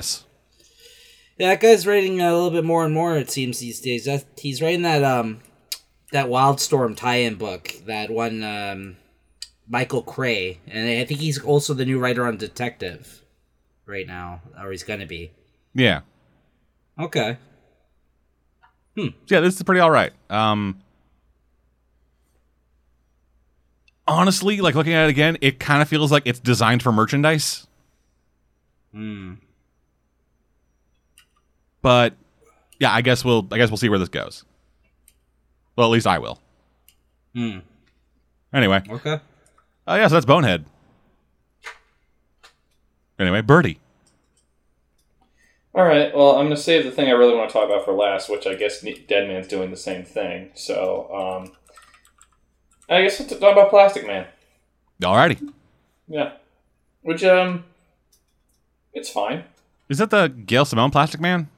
Yeah, it's the Gail Simone uh, six issue miniseries where Plastic Man has. okay. Given the plot of this, the character that's interacting with him the most in the first issue is either evil or an idiot. Because a government agent says, Plastic Man, we need you for an undercover operation. You have a unique set of skills that we need. You can turn into a red and yellow duck. Let's go, bro. we need you to fight ISIS. okay, so I guess before we get any deeper, um, the only thing I've really seen for this book is the cover image, and that cover image did not instill me with a lot of confidence about this being the kind of Plastic Man I want to see. Which means what exactly? I like Plastic Man when he is fun and almost a cartoon. Well, basically a cartoon. I like him when he's a cartoon. In the on the cover image, he is incredibly serious. Yeah. Um. Okay, so he, I, it's kind of half and half with that because um, the main character, uh, like Plastic Man, he does make a lot of jokes, and he apparently um, moonlights as the uh, boss of a sleazy uh, titty bar in his hometown, and the and okay, so the part that bo- that bothers you, that's going to bother you at least so far, so but is that Plastic Man appears to be dealing with PTSD in that uh the in, in the in the on the day of the incident where he became Plastic Man, uh, there was gunfire and a man ended up dead, and according to the cops and the ga- and the gangs, Eel O'Brien is responsible for that man's murder. Hmm. Which I don't think that's true, but right. that, that seems to be uh, uh, going to be an underarm an under uh, a subplot in this. Yeah. Uh, the rest of it seems like um, kind of a contrived, hilarious takedown of super serious comics because the plot of it is that a government agent comes to Plastic Man for help because she believes that aliens have invaded and uh, replaced important people in all aspects of society, including the Justice League, and they can't be trusted. So you, Plastic Man, are the one we can trust most to handle this operation. Hmm. Hmm. Yeah, I didn't envision a Plastic Man be- series being like this. Yeah, that's a good point. I don't know. Yeah, and I mean the first issue ends with him being framed for murder. so I don't know what to make of this at this Hmm. point. But yeah. I mean, it's a six issue mini. I like Gail Simone. I like Plastic Man. This one, I'm willing to give more of a benefit of a doubt. Well, correct me if I'm wrong, but wasn't the, like the original Plastic Man like a bank robber or something like that? yeah, well, That he yeah, was was a no. Eel O'Brien was a Right. petty thief before Right. he became Plastic Man, and with It- Batman's help, managed to mostly go straight.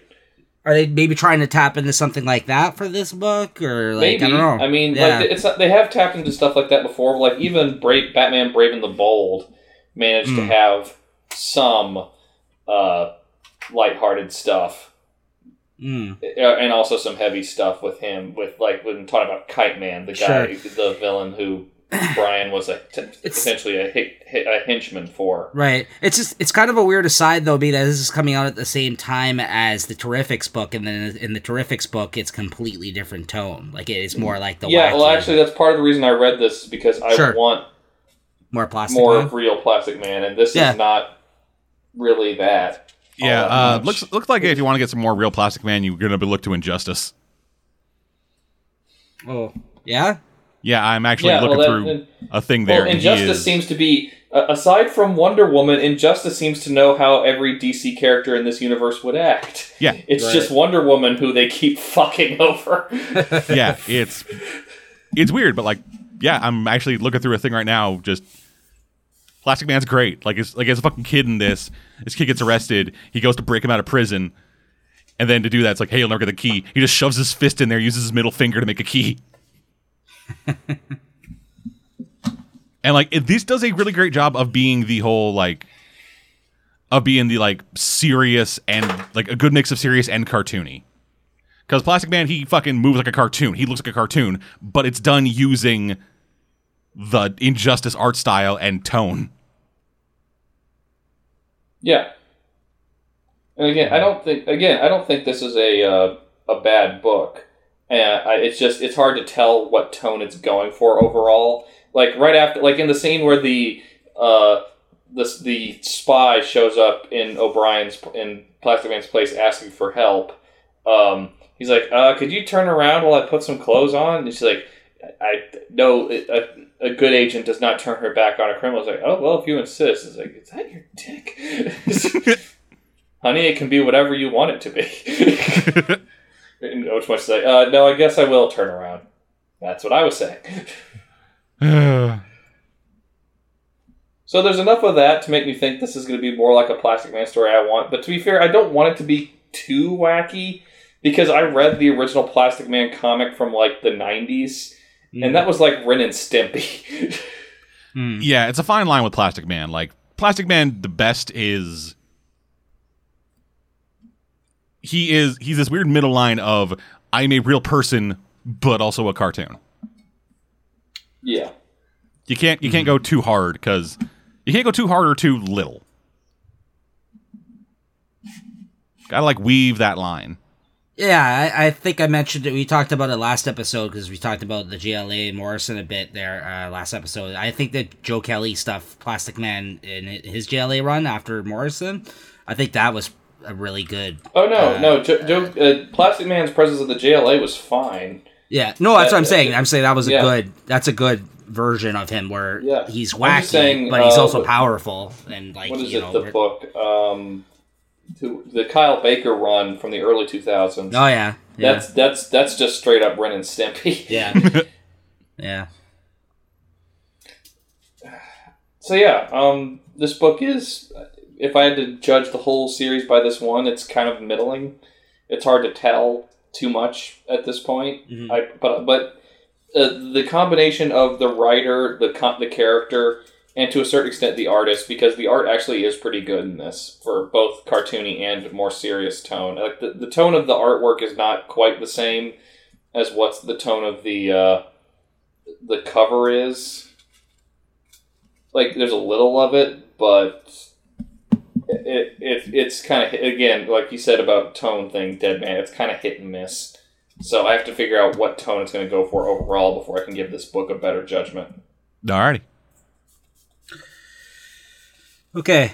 Uh, so my last book is the Magic Order number one, which is the first Mark Millar Netflix show. That because now that they've bought M- Millarworld and all his properties, I guess he's been playing through Image and everything. So this is, I think, I heard it was going to be the first show that they're going to have on there, which I don't like because I, M- Mark Millar has always written written these miniseries in mind as basically movie TV pitches, and that's great for him that it worked out and he was able to sell that. Good for him, I guess. But the fact of the matter is, now we haven't even seen this one on Netflix yet, and he's basically already writing Yeah, well, this Netflix with, is with that in mind. Yeah, well, Netflix is weird in that they keep throwing money at stuff, and most of the time we don't really understand why they're throwing money at it. Hmm. Like sometimes you have something kind of surprising and awesome, like uh, The Hollow. If Dead Man, if you've seen that at all on Netflix, it's it, Yeah, we just talked about it in this week's episode of the Movies Podcast. yeah. I, I was the only thing that's bad about that is the running animation is terrible, but uh, The ending. I don't know how I feel about the ending. It was dog shit. Uh, it's we can talk about that Uh, if I ever, if need be, I can come on the. Uh, we can talk later or talk on the movies podcast if you want to have me on that again. But, uh, um, but uh, on the other hand, you have shit like Sword Gai the animation, which. Mark, which Netflix contracted an anime studio to make, Hmm. and it is the it is like Edge Lord Spawn levels of stupid. I didn't even know that was a thing. That sounds terrible. well, it doesn't help that it's spelled G A I, sword Right. guy. Just get it? He's a Yes, sword I get guy, it. I and get his it. name is Guy. Yeah. Oh God, I hurt. God. And you haven't watched it, Dead Man. Yeah. Um yeah, I just I just like I know like a lot of his other things have I've I've read like that. Like, you know what I mean? Like it was basically he was trying to get things option, but now the show isn't even out, but they've announced it and we're kind of going into this book knowing that. I kind of just didn't like that. Uh, You know what I mean? Like I I really uh, enjoyed it better if they kind of. It's kind of like now, like you know that he's writing it for the show, essentially. Like I just, you know. But anyways, that's just a, a, a, a, that's just a me thing, I guess. I just kind of bugged me.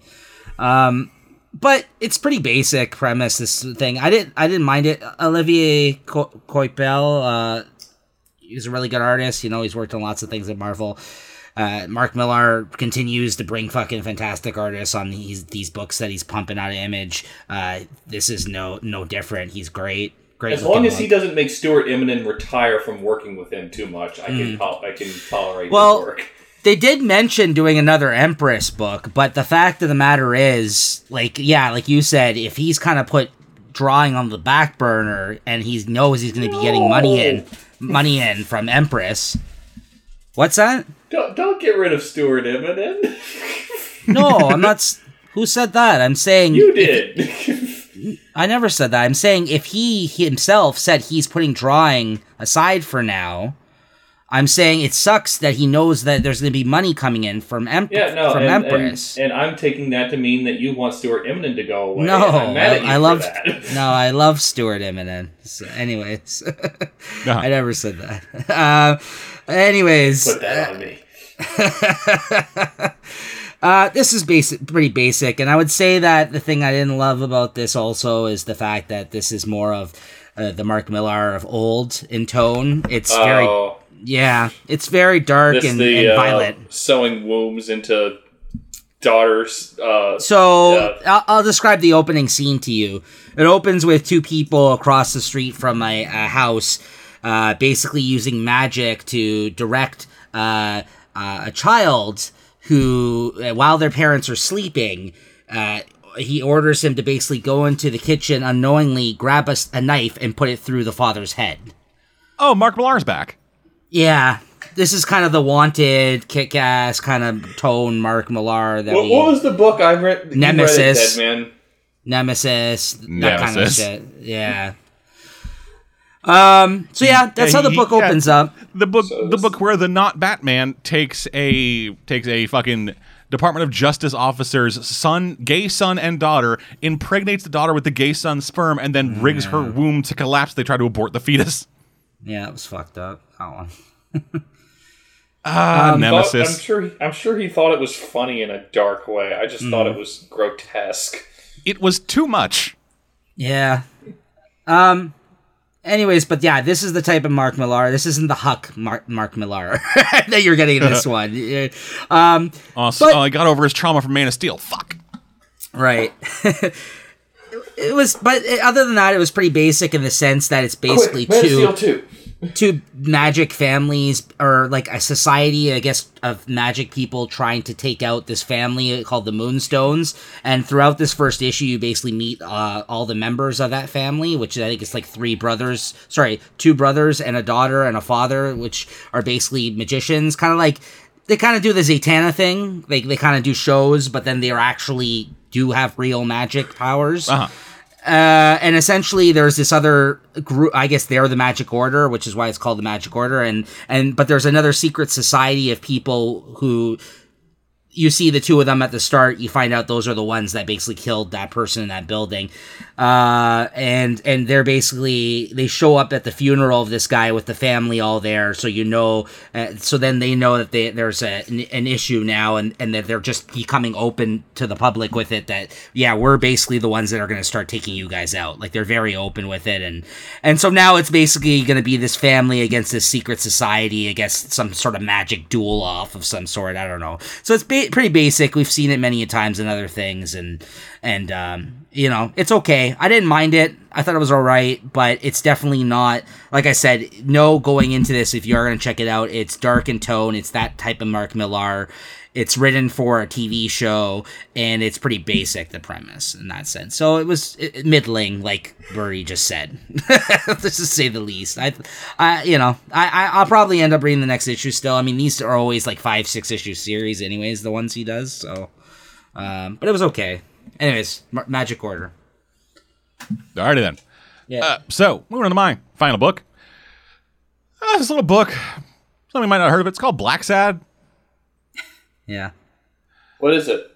Um, so it's a, it's a book about furries. Oh, really? So there's like there's like animals fucking and stuff. Yeah, some some of them there. Yeah.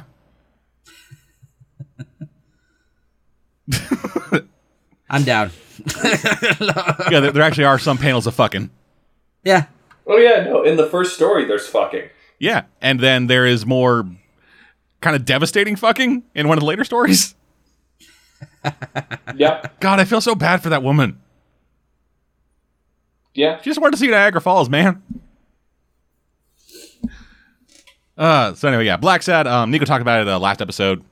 No, Birdie did. Birdie. Oh, Birdie I, did, I've sorry. read it. I've My also apologies. read it, but yeah, yeah. Uh, is a noir is a noir series um, set in a world where everyone is animals. Mhm. And it follows a guy, John Blacksad. He is a cat in a private eye. A World War II vet. yeah, and a World War II vet. Um, yeah, it's set post World War II. It's like yeah, late 40s, early 50s. Yeah. They even have their own American Nazi party. It's called the Arctic Circle, and that is amazing.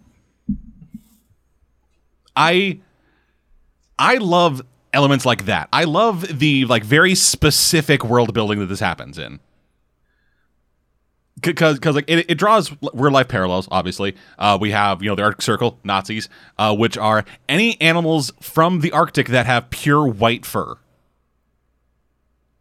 So like polar bears, um, some breeds of foxes, dogs, stuff like that. Just anybody that is 100% black, anybody that 100% black, I'm sorry, 100% white. I stopped myself from saying black, then said black. Yeah, anybody that is Freudian pure, anybody that is pure white, they consider themselves like, oh yeah, we are the superior race. We are clean. We are pure. And we aren't like any of you fuckers. And then you have the Black Claws, which are the Black Panthers, which are all black creatures. You know, some you know the, the one that we the one that we saw was a stallion and a couple other animals. But what's great is like so like so Blacksad is a black cat, but he has like a little like white goatee, basically, like some cats have. Mm.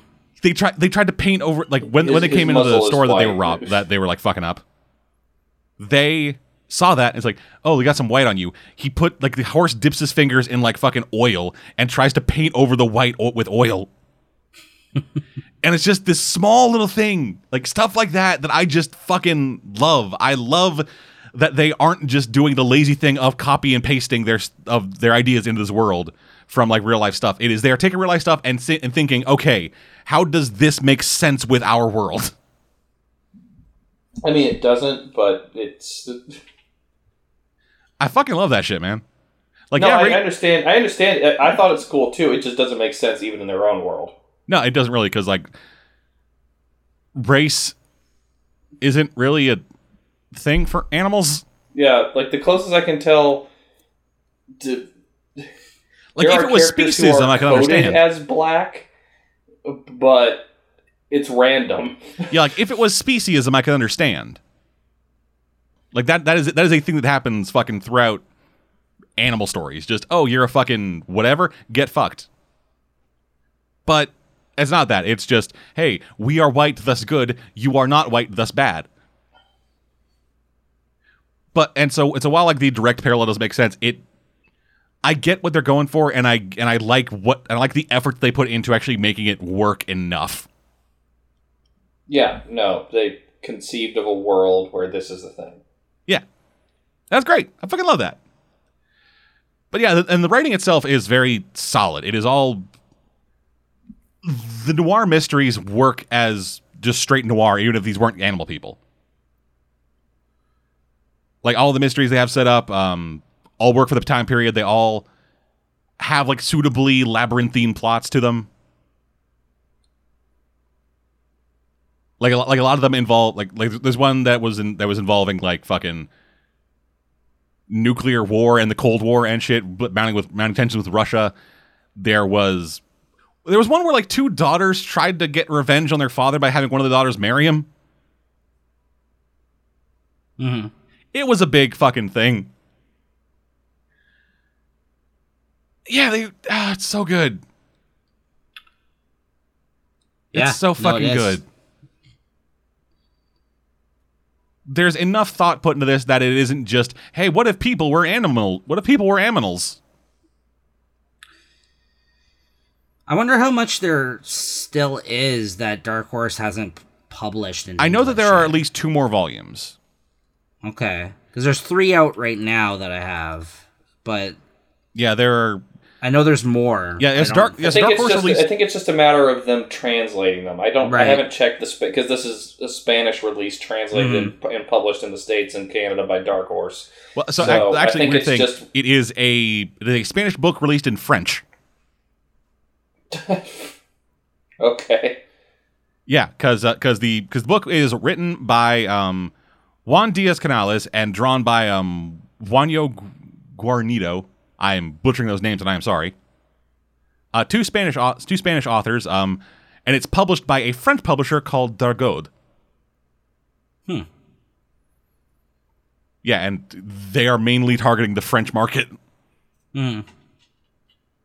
But yeah, so in the so in the U.S., um, there were there have been three volumes released. Uh, the first volume is just a big hardcover that covers the first three stories, which are Somewhere in the Shadows, Arctic Nation, and Red Soul. Then they released A Silent Hell and Amarillo separately as two as their own individual issues, own individual volumes. Um, but there was supposedly a sixth and seventh volume released in French in 2016. Uh, but no, no English release was set for those. Mm-hmm. So we don't know if that if that'll ever be coming. That's disappointing. I fucking hope it does because Yeah. motherfucker, this book is so goddamn good. Yeah, I think it's something that not uh, uh, more people need to know about. Yeah. So if you are a listener of this show, definitely go support this sh- this book because it's, it's yeah, great Yeah, stuff. check out Blacksad. Um, all three volumes are available right now from uh, published through Dark Horse. Oh, Decently God. priced too, actually. Yeah, They're very fairly priced for a hardcover. oh yeah, definitely. Anyway, yeah, I, I, I goddamn love this book. The, char- the Yeah, I- characters are the characters are suitably noir. Uh, the the bu- the book like the book handles the noir, noir stuff very well, but it never gets like super fucking dark like some noir stuff can. It is like all, all the animals are drawn very well and like drawn re- and drawn really well for how they're how what they're going for. Um, some of the animal women are a lot more just. You guys ever see the Goofy movie? Yeah, Yeah. I know exactly what you're gonna say. Yeah, they're closer to um. uh, What, what was her name? Roxanne, Roxy, Rox. Roxy, yeah, the Yeah, the they're girl who's now an investigative reporter in the Ducktales series. yeah, they're a lot closer to Roxy from Goof from the Goofy movie than than they are than they are like a uh, than they Like are like the an, animal like other itself. Disney things where it's where they're more where they're more animalistic. Yeah, it, it seems to depend on the species because, like, the deer are very, very deer. Like, Yeah, but like cats the especially. does, the bucks, the cat. Yeah, the cats. The cats are more like straight up furries. yeah, which is the males, get, the males to have it less than the females. yeah, but, yeah. The uh, males are very much just hey, this is a cat with a man body. Yeah, even the police chief's wife has a bit of the furry thing going on. Yeah, whereas Although, uh, the women, some of them are very much hey, I am a person with an animal nose and ears. Yeah, like uh, like the like the one from the first case that we see in the first book and in I believe a Silent Hell with Alma Mare. She is definitely no, in that no, same kind no. of camp. Silent Hell was in New Orleans. Alma Mare was in the third story in the first volume. Right, yeah. That was Red Soul. Right, that was Red Soul. yeah, because you know commies. Yeah. Goddamn communists coming over here taking our potatoes. making our Dalmatians dig their holes. You motherfuckers. Dalmatians shouldn't be digging their own bomb shelters. They should be digging for bones. Uh, uh, okay, but from that story, Red Soul, it probably had the most haunting image from that whole volume to me, other than the t- when Blacksad killed the frog, um, or was it a lizard? I don't. It's a reptile. It was a lizard. I know it's called. Yeah. Um, the image of the uh, the owl as he just walks through a playground after having been exposed as a major Nazi scientist in the public eye. Yeah. How just haunted he looks. Yeah, that's this book does really great haunted looking people. Which it's a noir story. It has to. need to. Yeah, that's that's a prerequisite of noir. Motherfucker's got to look haunted. Yeah. And they do it. The art's immensely detailed, the stories are rich and engaging, and it was interesting to see a Spanish person use I think I actually know which archive they pulled from for Silent Hell. For because that's what I read the the backstory and they said where they pulled archive stuff from for the Canal Street in the 1950s. Uh huh. and yeah, Mm. yeah, I can imagine that's what it would have looked like. It, it, it would it would have been the same, not the same kind of tacky and over polished for tourists, but tacky and over polished for tourists because that's what Canal mm. Street is, Yeah. particularly that stretch of it. Yeah, this is a rare occasion where we all really like the book. Yeah, and you mentioned the art very detailed. It's rare to see very detailed art using watercolors. Almost. Yeah, well, I mean, actually, that makes sense in this case because the guy started out as a painter. Yeah. And both of them were like former Disney dudes, I think. Yeah, and you can if you look at if you you've bought the volumes, Dead Man, so you can see his um his sketching process and what he does for sketches. I, I think there's a, there are those in the first book. I know they're in Silent Hell, and the way he conceives of the the pictures. Yeah, it's it's not traditional comic book art, even if it has the the format. Yeah. Oh God. So I want this guy to just keep making stuff, but this is probably going to be like um, uh, Big Red One. yeah, where, just we uh, get we get a new issue every fucking year. if we're lucky. Yeah. Oh yeah. Also, uh, fucking. I forgot to mention, like, fucking weekly, man. I fucking love weekly. Mm. Yeah, I hadn't read the story where he shows up when Nico asked me about that originally. Yeah, no, I love Weekly, and I love how he manages to almost get Oh, the- laid in New Orleans until he realizes, oh shit, I have to do my job. I hate my life. Yeah, you're talking about the newspaper grimy. Yeah, the weasel. Like Yeah, weasel, Weasel, guy. who's- Yeah, yeah, who's yeah. That's the that's the thing, he's not because he grimy. only- He's actually like, yeah, he works for a newspaper and he's kind of like a shyster, but he's also like a straight up good guy. No, he's he's No, he's I liter- meant he's dirty. literally grimy. Yeah, yeah, He's no, he- dirty. yeah, Yeah. yeah, he just. His nickname is because Yeah. he washes his underwear yeah. once a yeah, week. yeah, yeah. yeah, no, I'm not saying he's grimy like a Yeah, grimy they- hitman. Yeah, Yeah, they, they no, don't. no, they don't do like yeah. a super great job. Like I'll, I'll say this: the art doesn't do a super great job making him look. It makes him look Right. disheveled, not dirty. Mhm. Yeah, well, I think that's that's that's a weird thing to say that the art's too pretty for that. Yeah, I- like it, I- it's, I it's, mean- hard to draw smell. I may have mentioned it on the last episode too when Birdie originally talked about it, but uh, I'll quickly just say my favorite thing about these stories were the fact that uh, the characters took on the char- like the the characteristics of the characters matched the animals that they chose to use. Yeah, Yeah. well, within Yeah, like, like, uh, like, like well, I mean, not entirely. a lot of Like, the, a it lot of the was- time as- though, as like much- the big as much as enforcers were for rhinos. people. Right, right. yeah, right. like they are written as characters, but like the elements we associate with different animals Right. come in as like quirks or stereotypes, like how Blacksad hates rats because you can never get rid of them. Yeah, or like how, Or, or like uh, how, like, or like weekly. He. There are times where I can see him. This is gonna sound weird. I can see him standing like a weasel. Okay, like you don't know which way he's gonna go in terms of you can't you, you can't Yeah. always depend on him. Is No, what no, you no, mean? no. Like, or- like, like, like when he's oh like like- standing. yeah, like, Oh, like, like sometimes where he's standing, or like the way he'll like, Like lean the, on stuff. like the meerkat thing. Like Yeah. No, no, I'm, I'm, talking, I'm talking about like how like I can see him like leaning on stuff or like like Right. weasels are essentially like they're called like tube cats basically on on the internet. Like like when the internet gives them their stupid names, I think they call them like the tube cat. Mm-hmm.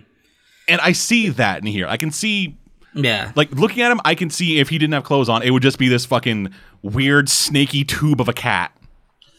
I, like I just recall like like one of the bad guy like one of the dudes was like one of the enforcers was like a rhino or something. You know what I mean? Like things like that where it makes sense. So I was like, oh yeah, okay. Of course you're gonna pick a big animal like this to Yeah. be this character, right? Like it's so like yeah, I, I liked th- that idea of the stories as well. It's it. weird that in Um, the last six months I have I have like stumbled onto and really enjoyed two series about worlds of animals.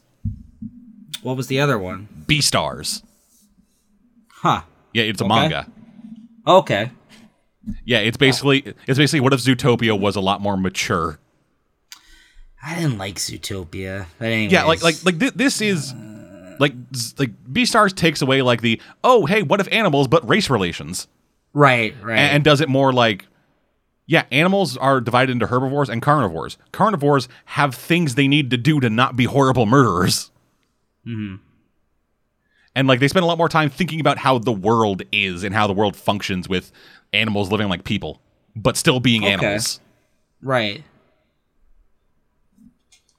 There, there's yeah, there's there's a fucking black market where when herbivores die, carnivores will take their bodies and butcher them and sell them to other carnivores illegally.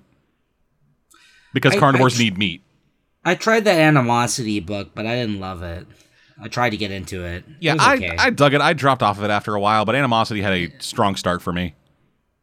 it was alright. Yeah, I didn't mind it. I just yeah, like you, I kind of just fell off of it. I tried out some of it. Yeah. Anywho. Yeah, Blacksad, check it out. Uh, three volumes are available right now for it. They are well worth your money. Yeah. Yeah, hundred percent. Anyway, Birdie. Okay. Sorry about that. Uh, all right. So now I get to talk about uh, another favorite of yours and mine, Dead Man. Um, we're going to talk about Stjepan Sejic, but not a book Stjepan Sejic wrote, but a book his wife wrote. Oh, right. Yeah, that's what this is. Fuck, I forgot about that. Yeah. So this is uh, Bloodstain. Have you heard of this, Nico? No. Yeah. Top Cow? Uh, I don't think so. Um, Oh, okay. No, I never heard of this one. Yeah, I think. I Yeah, know- I- yeah, like like blood, like um, like um, fucking Sunstone. It was released as it releases a free thing on her. Uh, Okay, it her Top DeviantArt. Cow. Yeah, it was. It's released by the same people who released Sunstone. in, yeah. Okay. I, I know she did a book about swinging that she drew or something. It's called Swing, but I didn't hear about but this one. uh, no. no, this is uh, I, I like the description of this book, given what it is: comedy, mystery, slice of life. and it's called Bloodstain? Yeah. okay. Slice life. All right. Yeah, because let me just read you the description of this, Nico. All right. Uh, chemistry major Elliot Torres has been unable to keep a steady job and eventually accepts a job by a rumored mad scientist, Dr. Vlad Stein. Humorous hijinks ensue. That's pr- okay. Yep. That's random. Yeah, well, I mean, if, if there's one, if, if this is uh, this was originally conceived as a web comic and then collected the same way Sunstone was. So Okay. uh, um, and while Linda Sejic is not as good of an artist as her husband, Hmm. which is a high bar to clear, Yeah, it's uh, yeah, it's like oh, it's like oh, Usain's Bolt's wife isn't as fast as him. What a letdown. yeah. She actually is a pretty good artist in her own right, and uh, the style is sort of close to what I got out of Sunstone, but not quite the same. Hmm. So just to give you an idea of uh, like, I, bu- should I bring up pictures or are you looking? I'm for looking them up. Yeah. Okay. So at least from the first volume, and I will get the second volume. I will say I'm recommending this, and I, at least for me, I'm going to Hmm. get the second volume. Um, the first volume's a little slow to get going, in that most of it is just uh, Elliot or Ellie, as she's called in the book, uh, trying to working her way through various jobs or trying to keep various jobs that either she's bad at or that bore her or that have terrible bosses. But um, Oh she yeah, finds she, it- she's got a similar style almost. I can see it. Yeah. yeah, Yeah. but uh, she's got a, she finds a job on campus that everyone has left alone for to the point where there is dust on a wanted ad. Um, and the reason is because uh, even though it's a job that totally fits with her major and her skill set, everyone says the guy's skeevy and that working for him is a bad thing or probably a really bad idea. And given what we know about this guy, um, I, I mean, we don't know that much about him yet. I mean, he's probably not a bad guy since this is a comedy slice of life. But Right. uh, just based on the way this is introduced, um, let me let me just list some of the stuff that it, related to him that I know happened so far. Well, in this image, I, I'm, I'm guessing this might be for the cover or something that's in the chat. He's like creeping over her fucking shoulder. Yeah, that's that's the cover of volume one. All right, I don't know what the hell's going on there, but that's kind of unsettling. yeah, okay. but um, Yeah, go on. so when she calls the number on the wanted ad, um, uh, we we go see his office where the, the phone is ringing. We hear a bunch of "ah fuck Jesus," and then when uh, he reaches for the phone, there's broken glass and blood everywhere, including on his clothes. Yeah. So that's not a great first impression. Hmm. And then um, when she follows up on it a little later, uh, his response is, "You have uh, you are going to catch a flight in three hours. Uh, here's your ticket number. You have to confirm it at the airport and catch the flight. If you miss the flight, uh, the job is off." Uh, she lives on the other side of town and has not packed anything yet, so she has to get everything together. And there's no bus, and she doesn't have money for a taxi because she can't even afford internet in her house. So she runs across Boston to the airport to catch a flight to South America. At which Yeah. point, um, she's greeted by the chef for this uh, play, who works as kind of like a live-in assistant and chef for this crazy guy, and to with the point where he's like, you do realize that yeah, if you do this crazy shit with someone, I also have to deal with it since I'm the one who has to pick her up, right? At which point he falls asleep talking to him, was like, West, wake up! and the chef's like, note to self, don't let him answer the phone when he hasn't slept in 96 hours. The first spoken word in this comic is somewhere in the ass crack of the Mediterranean Sea. yeah.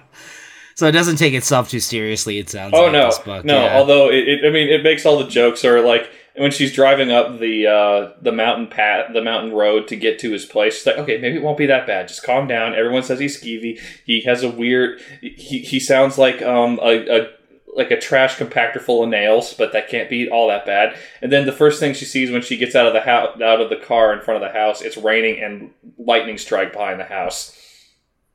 yeah, like a bad omen type thing. Yeah. and then her first time meeting him in person, the power goes out, and she and the chef are trying to find a light source, and he, the chef manages to light a match. He's like, oh, "This isn't going to last very long." If- Which is something I could light. At which point, a ghostly hand reaches over their hand and says, "Here."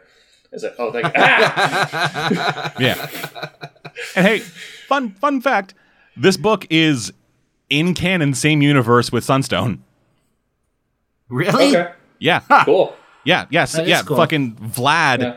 is a member of um. Yeah, is a member of um fucking fuck what Oh, the club. no no no not a member of the club he he's in a fucking wa- he's in a fucking MMO guild with uh one of the ladies I can't Oh, remember I okay. can't remember her name Uh, Allie.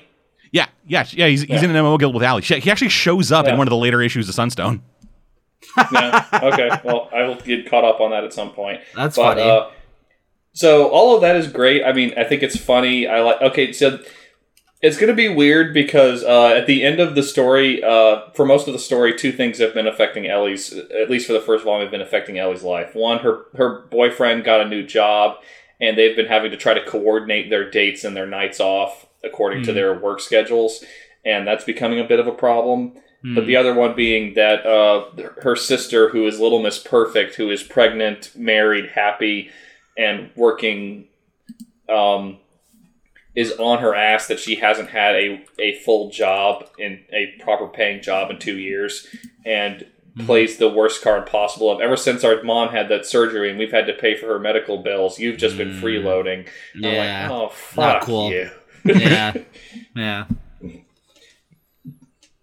but um, when uh, when Ellie leaves for the job, uh, she tries to explain things to the sister, but uh, the sister can't hear her over her baby crying in her arms. So she just thinks he's going. She's going out for the date with her boyfriend until the boyfriend shows up uh, a few hours later, saying, "Hey, do you know where your sister is? Because." She canceled our date and her phone hasn't been turned on, and I haven't been able to reach her, and she took her passport. At which point the Hmm. sister's still like, uh. Oh, is, is this the guild? Oh yeah, this is. Yeah, he's dressed up. Uh, and like uh, yeah. yeah. So all all of that awesomeness aside, where it's like, so slice of life is a term I associate more with manga than like Western comics, but like Yeah. I guess the genre, it's just the yeah genre. it's is less it's just hey Western- ordinary life shit happening Yeah. So, I guess the fact that he looks and acts like a mad scientist. I mean, he looks like Doctor Insano. so cool son of a bitch Um, I'm curious how that's going to play out. There's they show they have some uh, sketches of what happens later in their story uh, at the end of the first volume, and it's kind of funny shit. Like how um, the chef says, "Oh, here's the uniform." Uh, oh, actually, dead man. It's funny you made a uh, Steins Gate joke because the uh, Ellie asked. Wait, if I'm his assistant, can I just wear a lab coat and work on him? And he's like, no, no, a lab coat has to be earned. Do not mention that to him. He will kill you. oh god i've been meaning to read this i have been severely this looks falling good. behind on my Sejic work i'm Yeah. i'm falling behind super far Yeah. on And, mercy and while and while uh, it's hard to tell, uh, like like definitely Linda Sejic is not as good of an artist as her husband, but and but and her comedic sensibilities are kind of similar to his. but I think I might like her writing style more than his. It's hard to tell at this point. I need to read a little bit more. Okay. Um, but it, he- the other thing, and I just thought this was adorable. Um, she started writing this series because she had a fangirl idea in her head for like fanfic, and she mentioned it to her husband, and as a as a uh, Valentine's Day gift for her, he drew like an in depth color drawing of the characters and like what she described for like costumes, and well, one I'm pretty sure he got pretty great Valentine's Day sex for that that night. If Oh, I had to 100%. guess. But um, Well, either either that- really great Valentine's Day sex or really distracted Valentine's Day sex, or she began storyboarding. Yeah, that's the thing that she writes. I immediately began storyboarding everything for this and pursued it religiously afterwards. Yeah, so you just bent over her work table. It's like, honey, not so hard. You're gonna make me mess Yeah. up. Yeah. So, like all great art, Stjepan Sejic's art promotes other good art. So, well done, Stjepan Sejic. You're, you're doing the art world a, a great service. Yeah. So yeah, if anybody is actually interested in checking out Bloodstone, um, the book the books are available to buy. It's I think five Yeah. volumes out now or three. Dead man, you, you conflated two books. Oh, sorry, Bloodstain. Bloodstain. Three volumes of that are out now, I believe, or at least the third one's coming out in October. yeah. Uh, I know two volumes are out. I didn't check the third. Yeah, um, they are available for purchase wherever fine books are sold. Um, but if you do want to check it out before actually spending any money on it, uh, the series is actually available still for free on on um, Linda Sejic's uh, fucking DeviantArt account. Uh, Sigil, Sigil, um, S I G E E L dot deviantart.com. Okay, no, yeah, the third volume came out October of last year. Okay, then great. Yeah. Nice. So yeah, um, you can check it out. Like I said, DeviantArt, it's up there. DeviantArt. Surprisingly, a lot of really great comics are coming out of DeviantArt. This Sunstone, Mercy, Irma. Yeah. Oh god, I love the description for Volume 3. Finally securing the knowledge that her eccentric boss is not actually a mad scientist, scatterbrained chemist Elliot Torres seeks to prove herself as a competent lab assistant. But in the laboratory's dark depths, she's not exactly standing on solid ground, in some t- cases quite literally. Oh, I need to read this. I need to keep reading this. oh man. Sounds like fun. Yeah, Yeah. the Sejics, surprisingly, a they're like a. I'm not. I'm not sure if this actually re- scans or not, but they're like a better Jimmy Palmiotti and Amanda Conner. Yeah. I, I guess they seem to be more in sync than Jimmy Co- Jim, Jimmy Palmiotti and Amanda Conner, if that makes any sense. Yeah, and, and that's what I mean. Like it is two people with in the same in the same career here, getting in, getting their getting both of them having their own fucking comics, doing well, and like having it all sync up in a way that is that's a bit different than Amanda Conner's stuff and Jimmy Palmiotti stuff. Like when like when Yeah. Amanda Connor did a cover for fucking Sex and Violence. That was the most out of nowhere shit. It did not fit that book at all. So yeah, um, so Yeah, this looks awesome. I guess I, I, I guess so. If the Sejic's writer work on something, I will give it the benefit of the doubt and check it out because, dear lord, yeah, they're they have thousand. such a good hit ratio at this point. I don't, I, I don't think. I'm trying to think if there's any books like like obviously Stjepan has worked on more than Linda at this point. Yeah. but I'm trying to figure out if there's anything that either of them have worked on that I don't particularly like. There's some maybe some of his earlier Top Cow stuff that I haven't Uh, read that much. yeah, like some of of that Aphrodite Nine shit. So when I was checking uh, during this online, I came across uh, some bad news. Uh, he was supposed to be the artist on that Justice League Odyssey with Williamson. Oh man, He's the and no, he still is, but apparently he tweeted out not too long ago tonight that two issues that he already had in the can and drawn apparently got lo- like got had to get scrapped by DC for some reason. Ugh. God damn it! So now it's going to be delayed by seven more weeks because he has to start from scratch. son of a bitch. Wait, Yeah. he can do he can, he can do two issues of that level art in seven weeks. Well, fuck. Now I'm just gonna have to buy the collection for the first volume, just so that all the hopefully the sketches that he kept from it are in it. Well, that's what everybody was at running and asking him on his Twitter feed where he tweeted it. Like underneath all the comments were like, "Isn't there anything you can salvage?" He's like, "Yeah, I might put out some of the stuff following this. We'll But- see what happens." Wait a minute, I he can do two full length comic book issues of art of that level in seven weeks. I mean, that that might just be for the first issue, but you got to think that he's already gonna have to be uh, working on the second within that time, right? So yeah, I guess some people, you know, that's pretty good for him. Yeah, son yeah, of a bitch. that's that's really like good. that level of art in seven weeks. yeah, that's what he said. He said it's gonna be delayed by seven weeks. There was a new, there was a report about it. And actually, this He's is just reminded me, artist. um, He's the fucking- artist the way Jeff Lemire is a writer. Yeah, and fuck, this, this, Well, this actually, Lem- this actually yeah. just remind me. A fucking new issue of JL8 came out. like today, or No, like like in the last week or so. okay. I, I, I, the last one I saw, uh, everyone was freaking out by the fact that uh, um, John accidentally showed Batman his parents' death over again. Yeah. Yeah, but yeah, like like that is this is the immediate aftermath. The the new one is the immediate aftermath of that. Just like four, there's like four pages of just them realizing, oh fuck. But yeah, and then like yeah, um, Yale Stewart said, I'm gonna try to get back to doing a, I'm gonna try to I'm gonna try to get back to doing a once every three months release. Or potentially even week. uh, Yeah, I think he mentioned like either week. No, sorry, sorry, I'm conflating two other artists again. I'm conflating Yale Stewart and Randowis. yeah, he's, he's, he said that he wants to get back to doing weekly, but isn't really in the situation to do it right now. He'll try to he'll try to update I'll try to update as, be, as most as he can, uh, with the goal of eventually getting back to a weekly release. But okay. yeah, it's it's unfortunate because it's because fucking JL8 is great Really good. and his art is fucking phenomenal. Like I'm looking at these panels again, and just motherfucker. Yeah. This guy is doing so good. People forgot he texted his dick to people.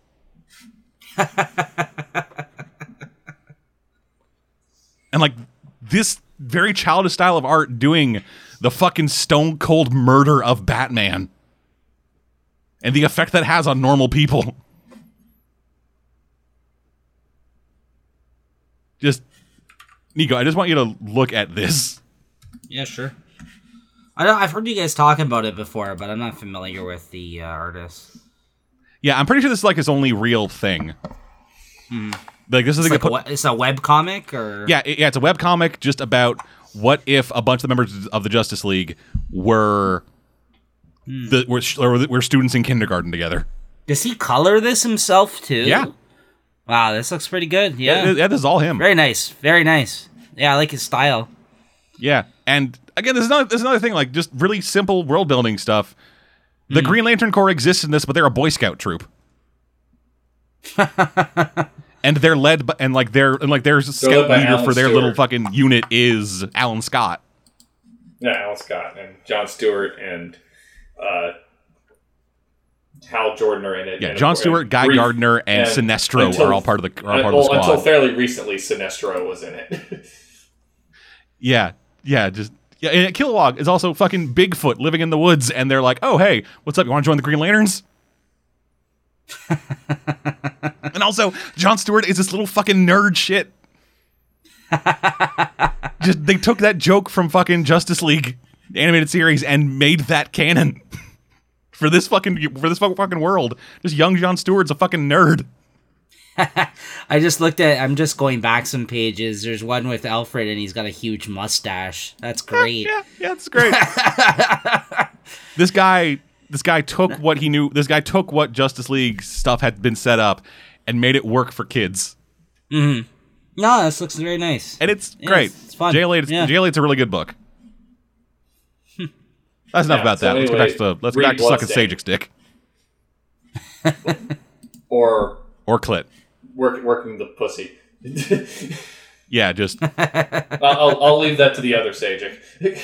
they clearly love each other. Yeah, that The, the man spent three hours drawing a picture of his wife's fan fiction for her as a gift. So. Mm. I wish I had any kind of talent. Yeah, he's really good. The best I can do is draw a semi-complete circle with dots in it. no matter what fucking year I was in, every art class, every mandatory art class I had to take, I got D's. and now I'm sitting here criticizing people's artwork. Remember, those who can't do become critics. That's right. yeah, I'm a terrible artist too. Believe me. There- there's a bad. reason Cora never asked to be on the co- a comics podcast. anyway, anything else to say about Bloodstain? No, uh, I was genuinely surprised by how good this was. Alrighty, So, well Sounds worth good. A, well worth a read. Yeah. so yeah, Sejics, fucking keep that shit up. You guys are, you guys are the more industrious Dodsons.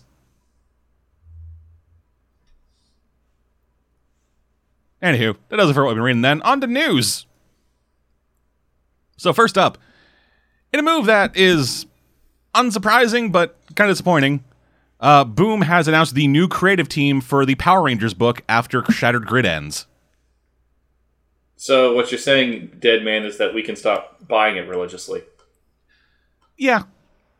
So up until up until now, um, Kyle Higgins has been on it. Um, has it been? Has it been? Um, has it been? Um, the artist uh, listed in this article, uh, Daniele Di Nicuolo for the entire time. Uh, or, Dan Mora Pre- worked or, on some. Uh, Prasetya.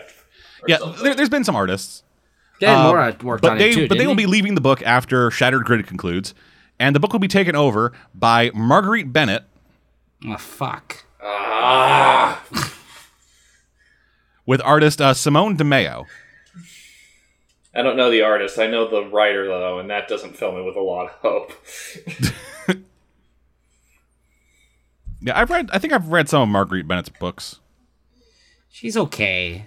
I, and this isn't. I mean, I don't even read the book. You guys do, but and this isn't me like hating because she's a woman writer. I just I've never No, connected. I've I- never connected with it, Gender a, a lot of her aside, work. She's a shitty writer. Yeah, I, yeah, I think we've built. I think we've built up enough goodwill at this point that if we say, "Oh fuck," then we're not talking about, "Oh God, a woman."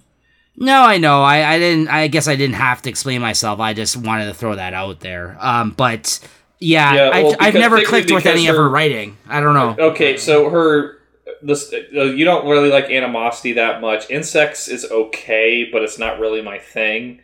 But Mm-hmm. her most recent um, mainstream stuff is that Batwoman book that you guys both thought was boring. Uh, yeah. It was. but it I, I was. like, but like I said, I dug animosity. Um, what I've read of Bombshells, DC Comics Bombshells, has been fine. It's fine. it's uh, okay. I've read some of it. A Force, she did A Force. I liked A Force, but she co-wrote so- A Force, didn't she? A Force. The, the problems with A Force are not the writer's fault. They're the fault that Civil War happened. Yeah, that Civil War happened and they got fucked. Uh, so Yeah. yeah. I'm double checking now to see. Um, okay, yeah, she did co-write it with G. Willow Wilson. Right. Okay, so uh, I don't. I don't want to say she was writing coattails, but that might have been writing coattails. It's kind of hard not to ride coattails with Wilson. Yeah, because I like her writing from what I've read, but Uh huh. uh, Yeah, yeah, so I don't know. Yeah, so um, in an interview with comicbook.com, uh, Marguerite Bennett said, I don't want to misplace my metaphors, but those are going to be some big, sh- really big shoes to fill. Even though I can't tell you what's coming, I really hope to keep the momentum, vigor, and emotion of everything that Kyle has set up eh, on this careening course into this whole new world of possibilities. See, I'm worried. Yeah. yeah. Doesn't sound like she's Well, a it doesn't- fan of the property. Uh, uh, let me put it this way, Dead Man. Unfortunately, I think the best we can expect will be the uh, the end of the Brian Azzarello Cliff Chiang run of Wonder Woman and what came immediately after that. Like that's probably yeah, the it will be. They're trying, expect. but they can't quite reach that level. yeah. But that's like the high standard. I'm expecting something closer to the middle, which is probably not very good. Uh, actually, speaking of Batwoman, I'm expecting the post fucking J.H. Williams the third and other guy fucking thing. Oh, I'm expecting. I'm expecting. I'm. I'm worried that we'll get to that of just this fucking instant drop off into lesbian vampire sex. I mean, she has because she is a lesbian herself has been the woman to the go to lately for lesbian stuff. In Uh, a lot of her. Did, She did you did you read any like post that post like Williams and them the fucking any that that woman stuff? Uh, no, but I know that InSexts Well, I mean, is about it. with- Bombshells is about a lot of lesbian stuff. But no, no, like Uh, I, I don't I don't mean like literal lesbians. Okay. So in so in Batwoman after after the after those two guys were fired from the book, the next main creative team that took over had her break up with Maggie Sawyer and then immediately start fucking a vampire. Oh, that's what you're referring to. Yeah. No, I didn't read that. Yeah, I don't I don't mean literally like, oh, they're gonna make lesbians, it's gonna ruin the book. I mean it's going to be going from this awesome, really fucking in-depth, cool ass story thing to let's destroy everything that's been set up so that we can do this kind so we do this thing that someone in editorial wants us to do. No, I wasn't saying you're saying it's going to ruin the book, but I know that she has put lesbians into a lot of things that she has written. No, so if she has was like, lesbians, uh, fucking whatever. Like- no, it's not a problem with it. I'm yeah, just like saying it wouldn't, it wouldn't really like thing. it wouldn't really like set up with what has been established so far, Yeah. unless li- unless like Kim goes to college and has an experience. yeah, like she wants a little time away from Tommy, and then like she experiences something with like uh, Cat. I I- yeah, cat, or um, I don't know. She meets um, the Pink Ranger from In Space. Yeah. Like- or failing that, they go fucking like post White Ranger and bring in Aisha, and turns out she's gay. Yeah. Wait, was Aisha the one that was Aisha Aisha the Yellow Ranger before or after time travel? Yeah, Aisha was the first Black Yellow Ranger before time travel brought another random Black Yellow Ranger back from the past. Yeah, from the old that west. Was fucking weird. Anyway, I was referring more to the Zeo shit, but uh, yeah. So anyway, that's happening. And then last piece of news: um, Bendis, having just joined DC, is taking over Batman too for a 12 issue story. god damn it. What? I didn't hear okay. this. Okay, not taking over. He's doing a Batman side story. Oh, Called- so yeah, Tom- called Batman Giant. huh? It will be a it'll be a 12 part story with Batman that is sold exclusively at Walmart. Oh, okay. Yeah, I heard about that. I didn't know that was one of the comics, though. Huh? Yeah, so, so DC's turning into like a bad video game publisher. kinda. Yeah, so uh, Batman Giant uh, will be issue three of the story will be launching a universe story arc where Bendis will be writing Batman versus Joker. Sorry, Ba- no, Batman versus Joker. I misread that. I'm sorry. Batman versus Riddler. really pushing the really pushing the boundaries there, Bendis. Yeah, so yes, it will be Batman versus Riddler in quote a mystery that spans the globe. Again, really stretching the limits of what we can do with Batman, Bendis. And this will be part of a bigger thing because beginning in July, 3,000 Walmarts across across America will be getting four different will be getting four different giant quote unquote giant monthly comics including Superman Giant, JLA Giant, Batman Giant and Teen Titans Giant. what? And then starting in DC, what are you August. Superman and JLA will begin arriving on will begin arriving on a monthly basis, and then Batman and Teen Titans will be two weeks later. Each of these comics will be priced at five bucks and will be hundred pages each. So get ready, Walmart. You're gonna have a bunch of fucking comic book assholes in there. or not. Yeah, oh, uh, more likely not. Actually, Yeah, I think this is aimed towards more people that don't read comics. Obviously, Yeah, it's- they're they're yeah, reprinting a lot of stuff, and it's good, you know, value for the money. I yeah, they're, they're, gonna, they're gonna be putting it up at the fucking front next to National Enquirer and People. just, just like, oh yeah, it's like, oh what? Meghan Markle fucked and fucked an alien once. That's weird. Oh, Batman. Let's get to that. Just impulse purchase. Anyway, are any of us gonna be reading any of these? I don't think so. Yeah, I feel like no. I might I- look at them out of curiosity, but if it's only going to be at Walmart, I don't much see the Yeah. point. Yeah, I- like I, don't live near a Walmart. Me neither. And I technically For me do, to go out of like a my way- 20 minute drive. and this is again like the fact that it's going to be 12 parts is because they're only going to probably dedicate a few pages per issue and then they're going to stretch it out and then the rest of it's going to be reprints so i really have no interest in that if they collect it eventually i'll read it Or actually, but- just or actually just imagine hundred pages. Fifty of them are comics. Fifty of them are ads. yeah i'm not i don't think i'm going to run over there quickly to get this Yeah. let's put it that way so anyway, but yeah that's that, and that's this. Thank y'all for joining us. yep We'll be back. Some point with more of this shit.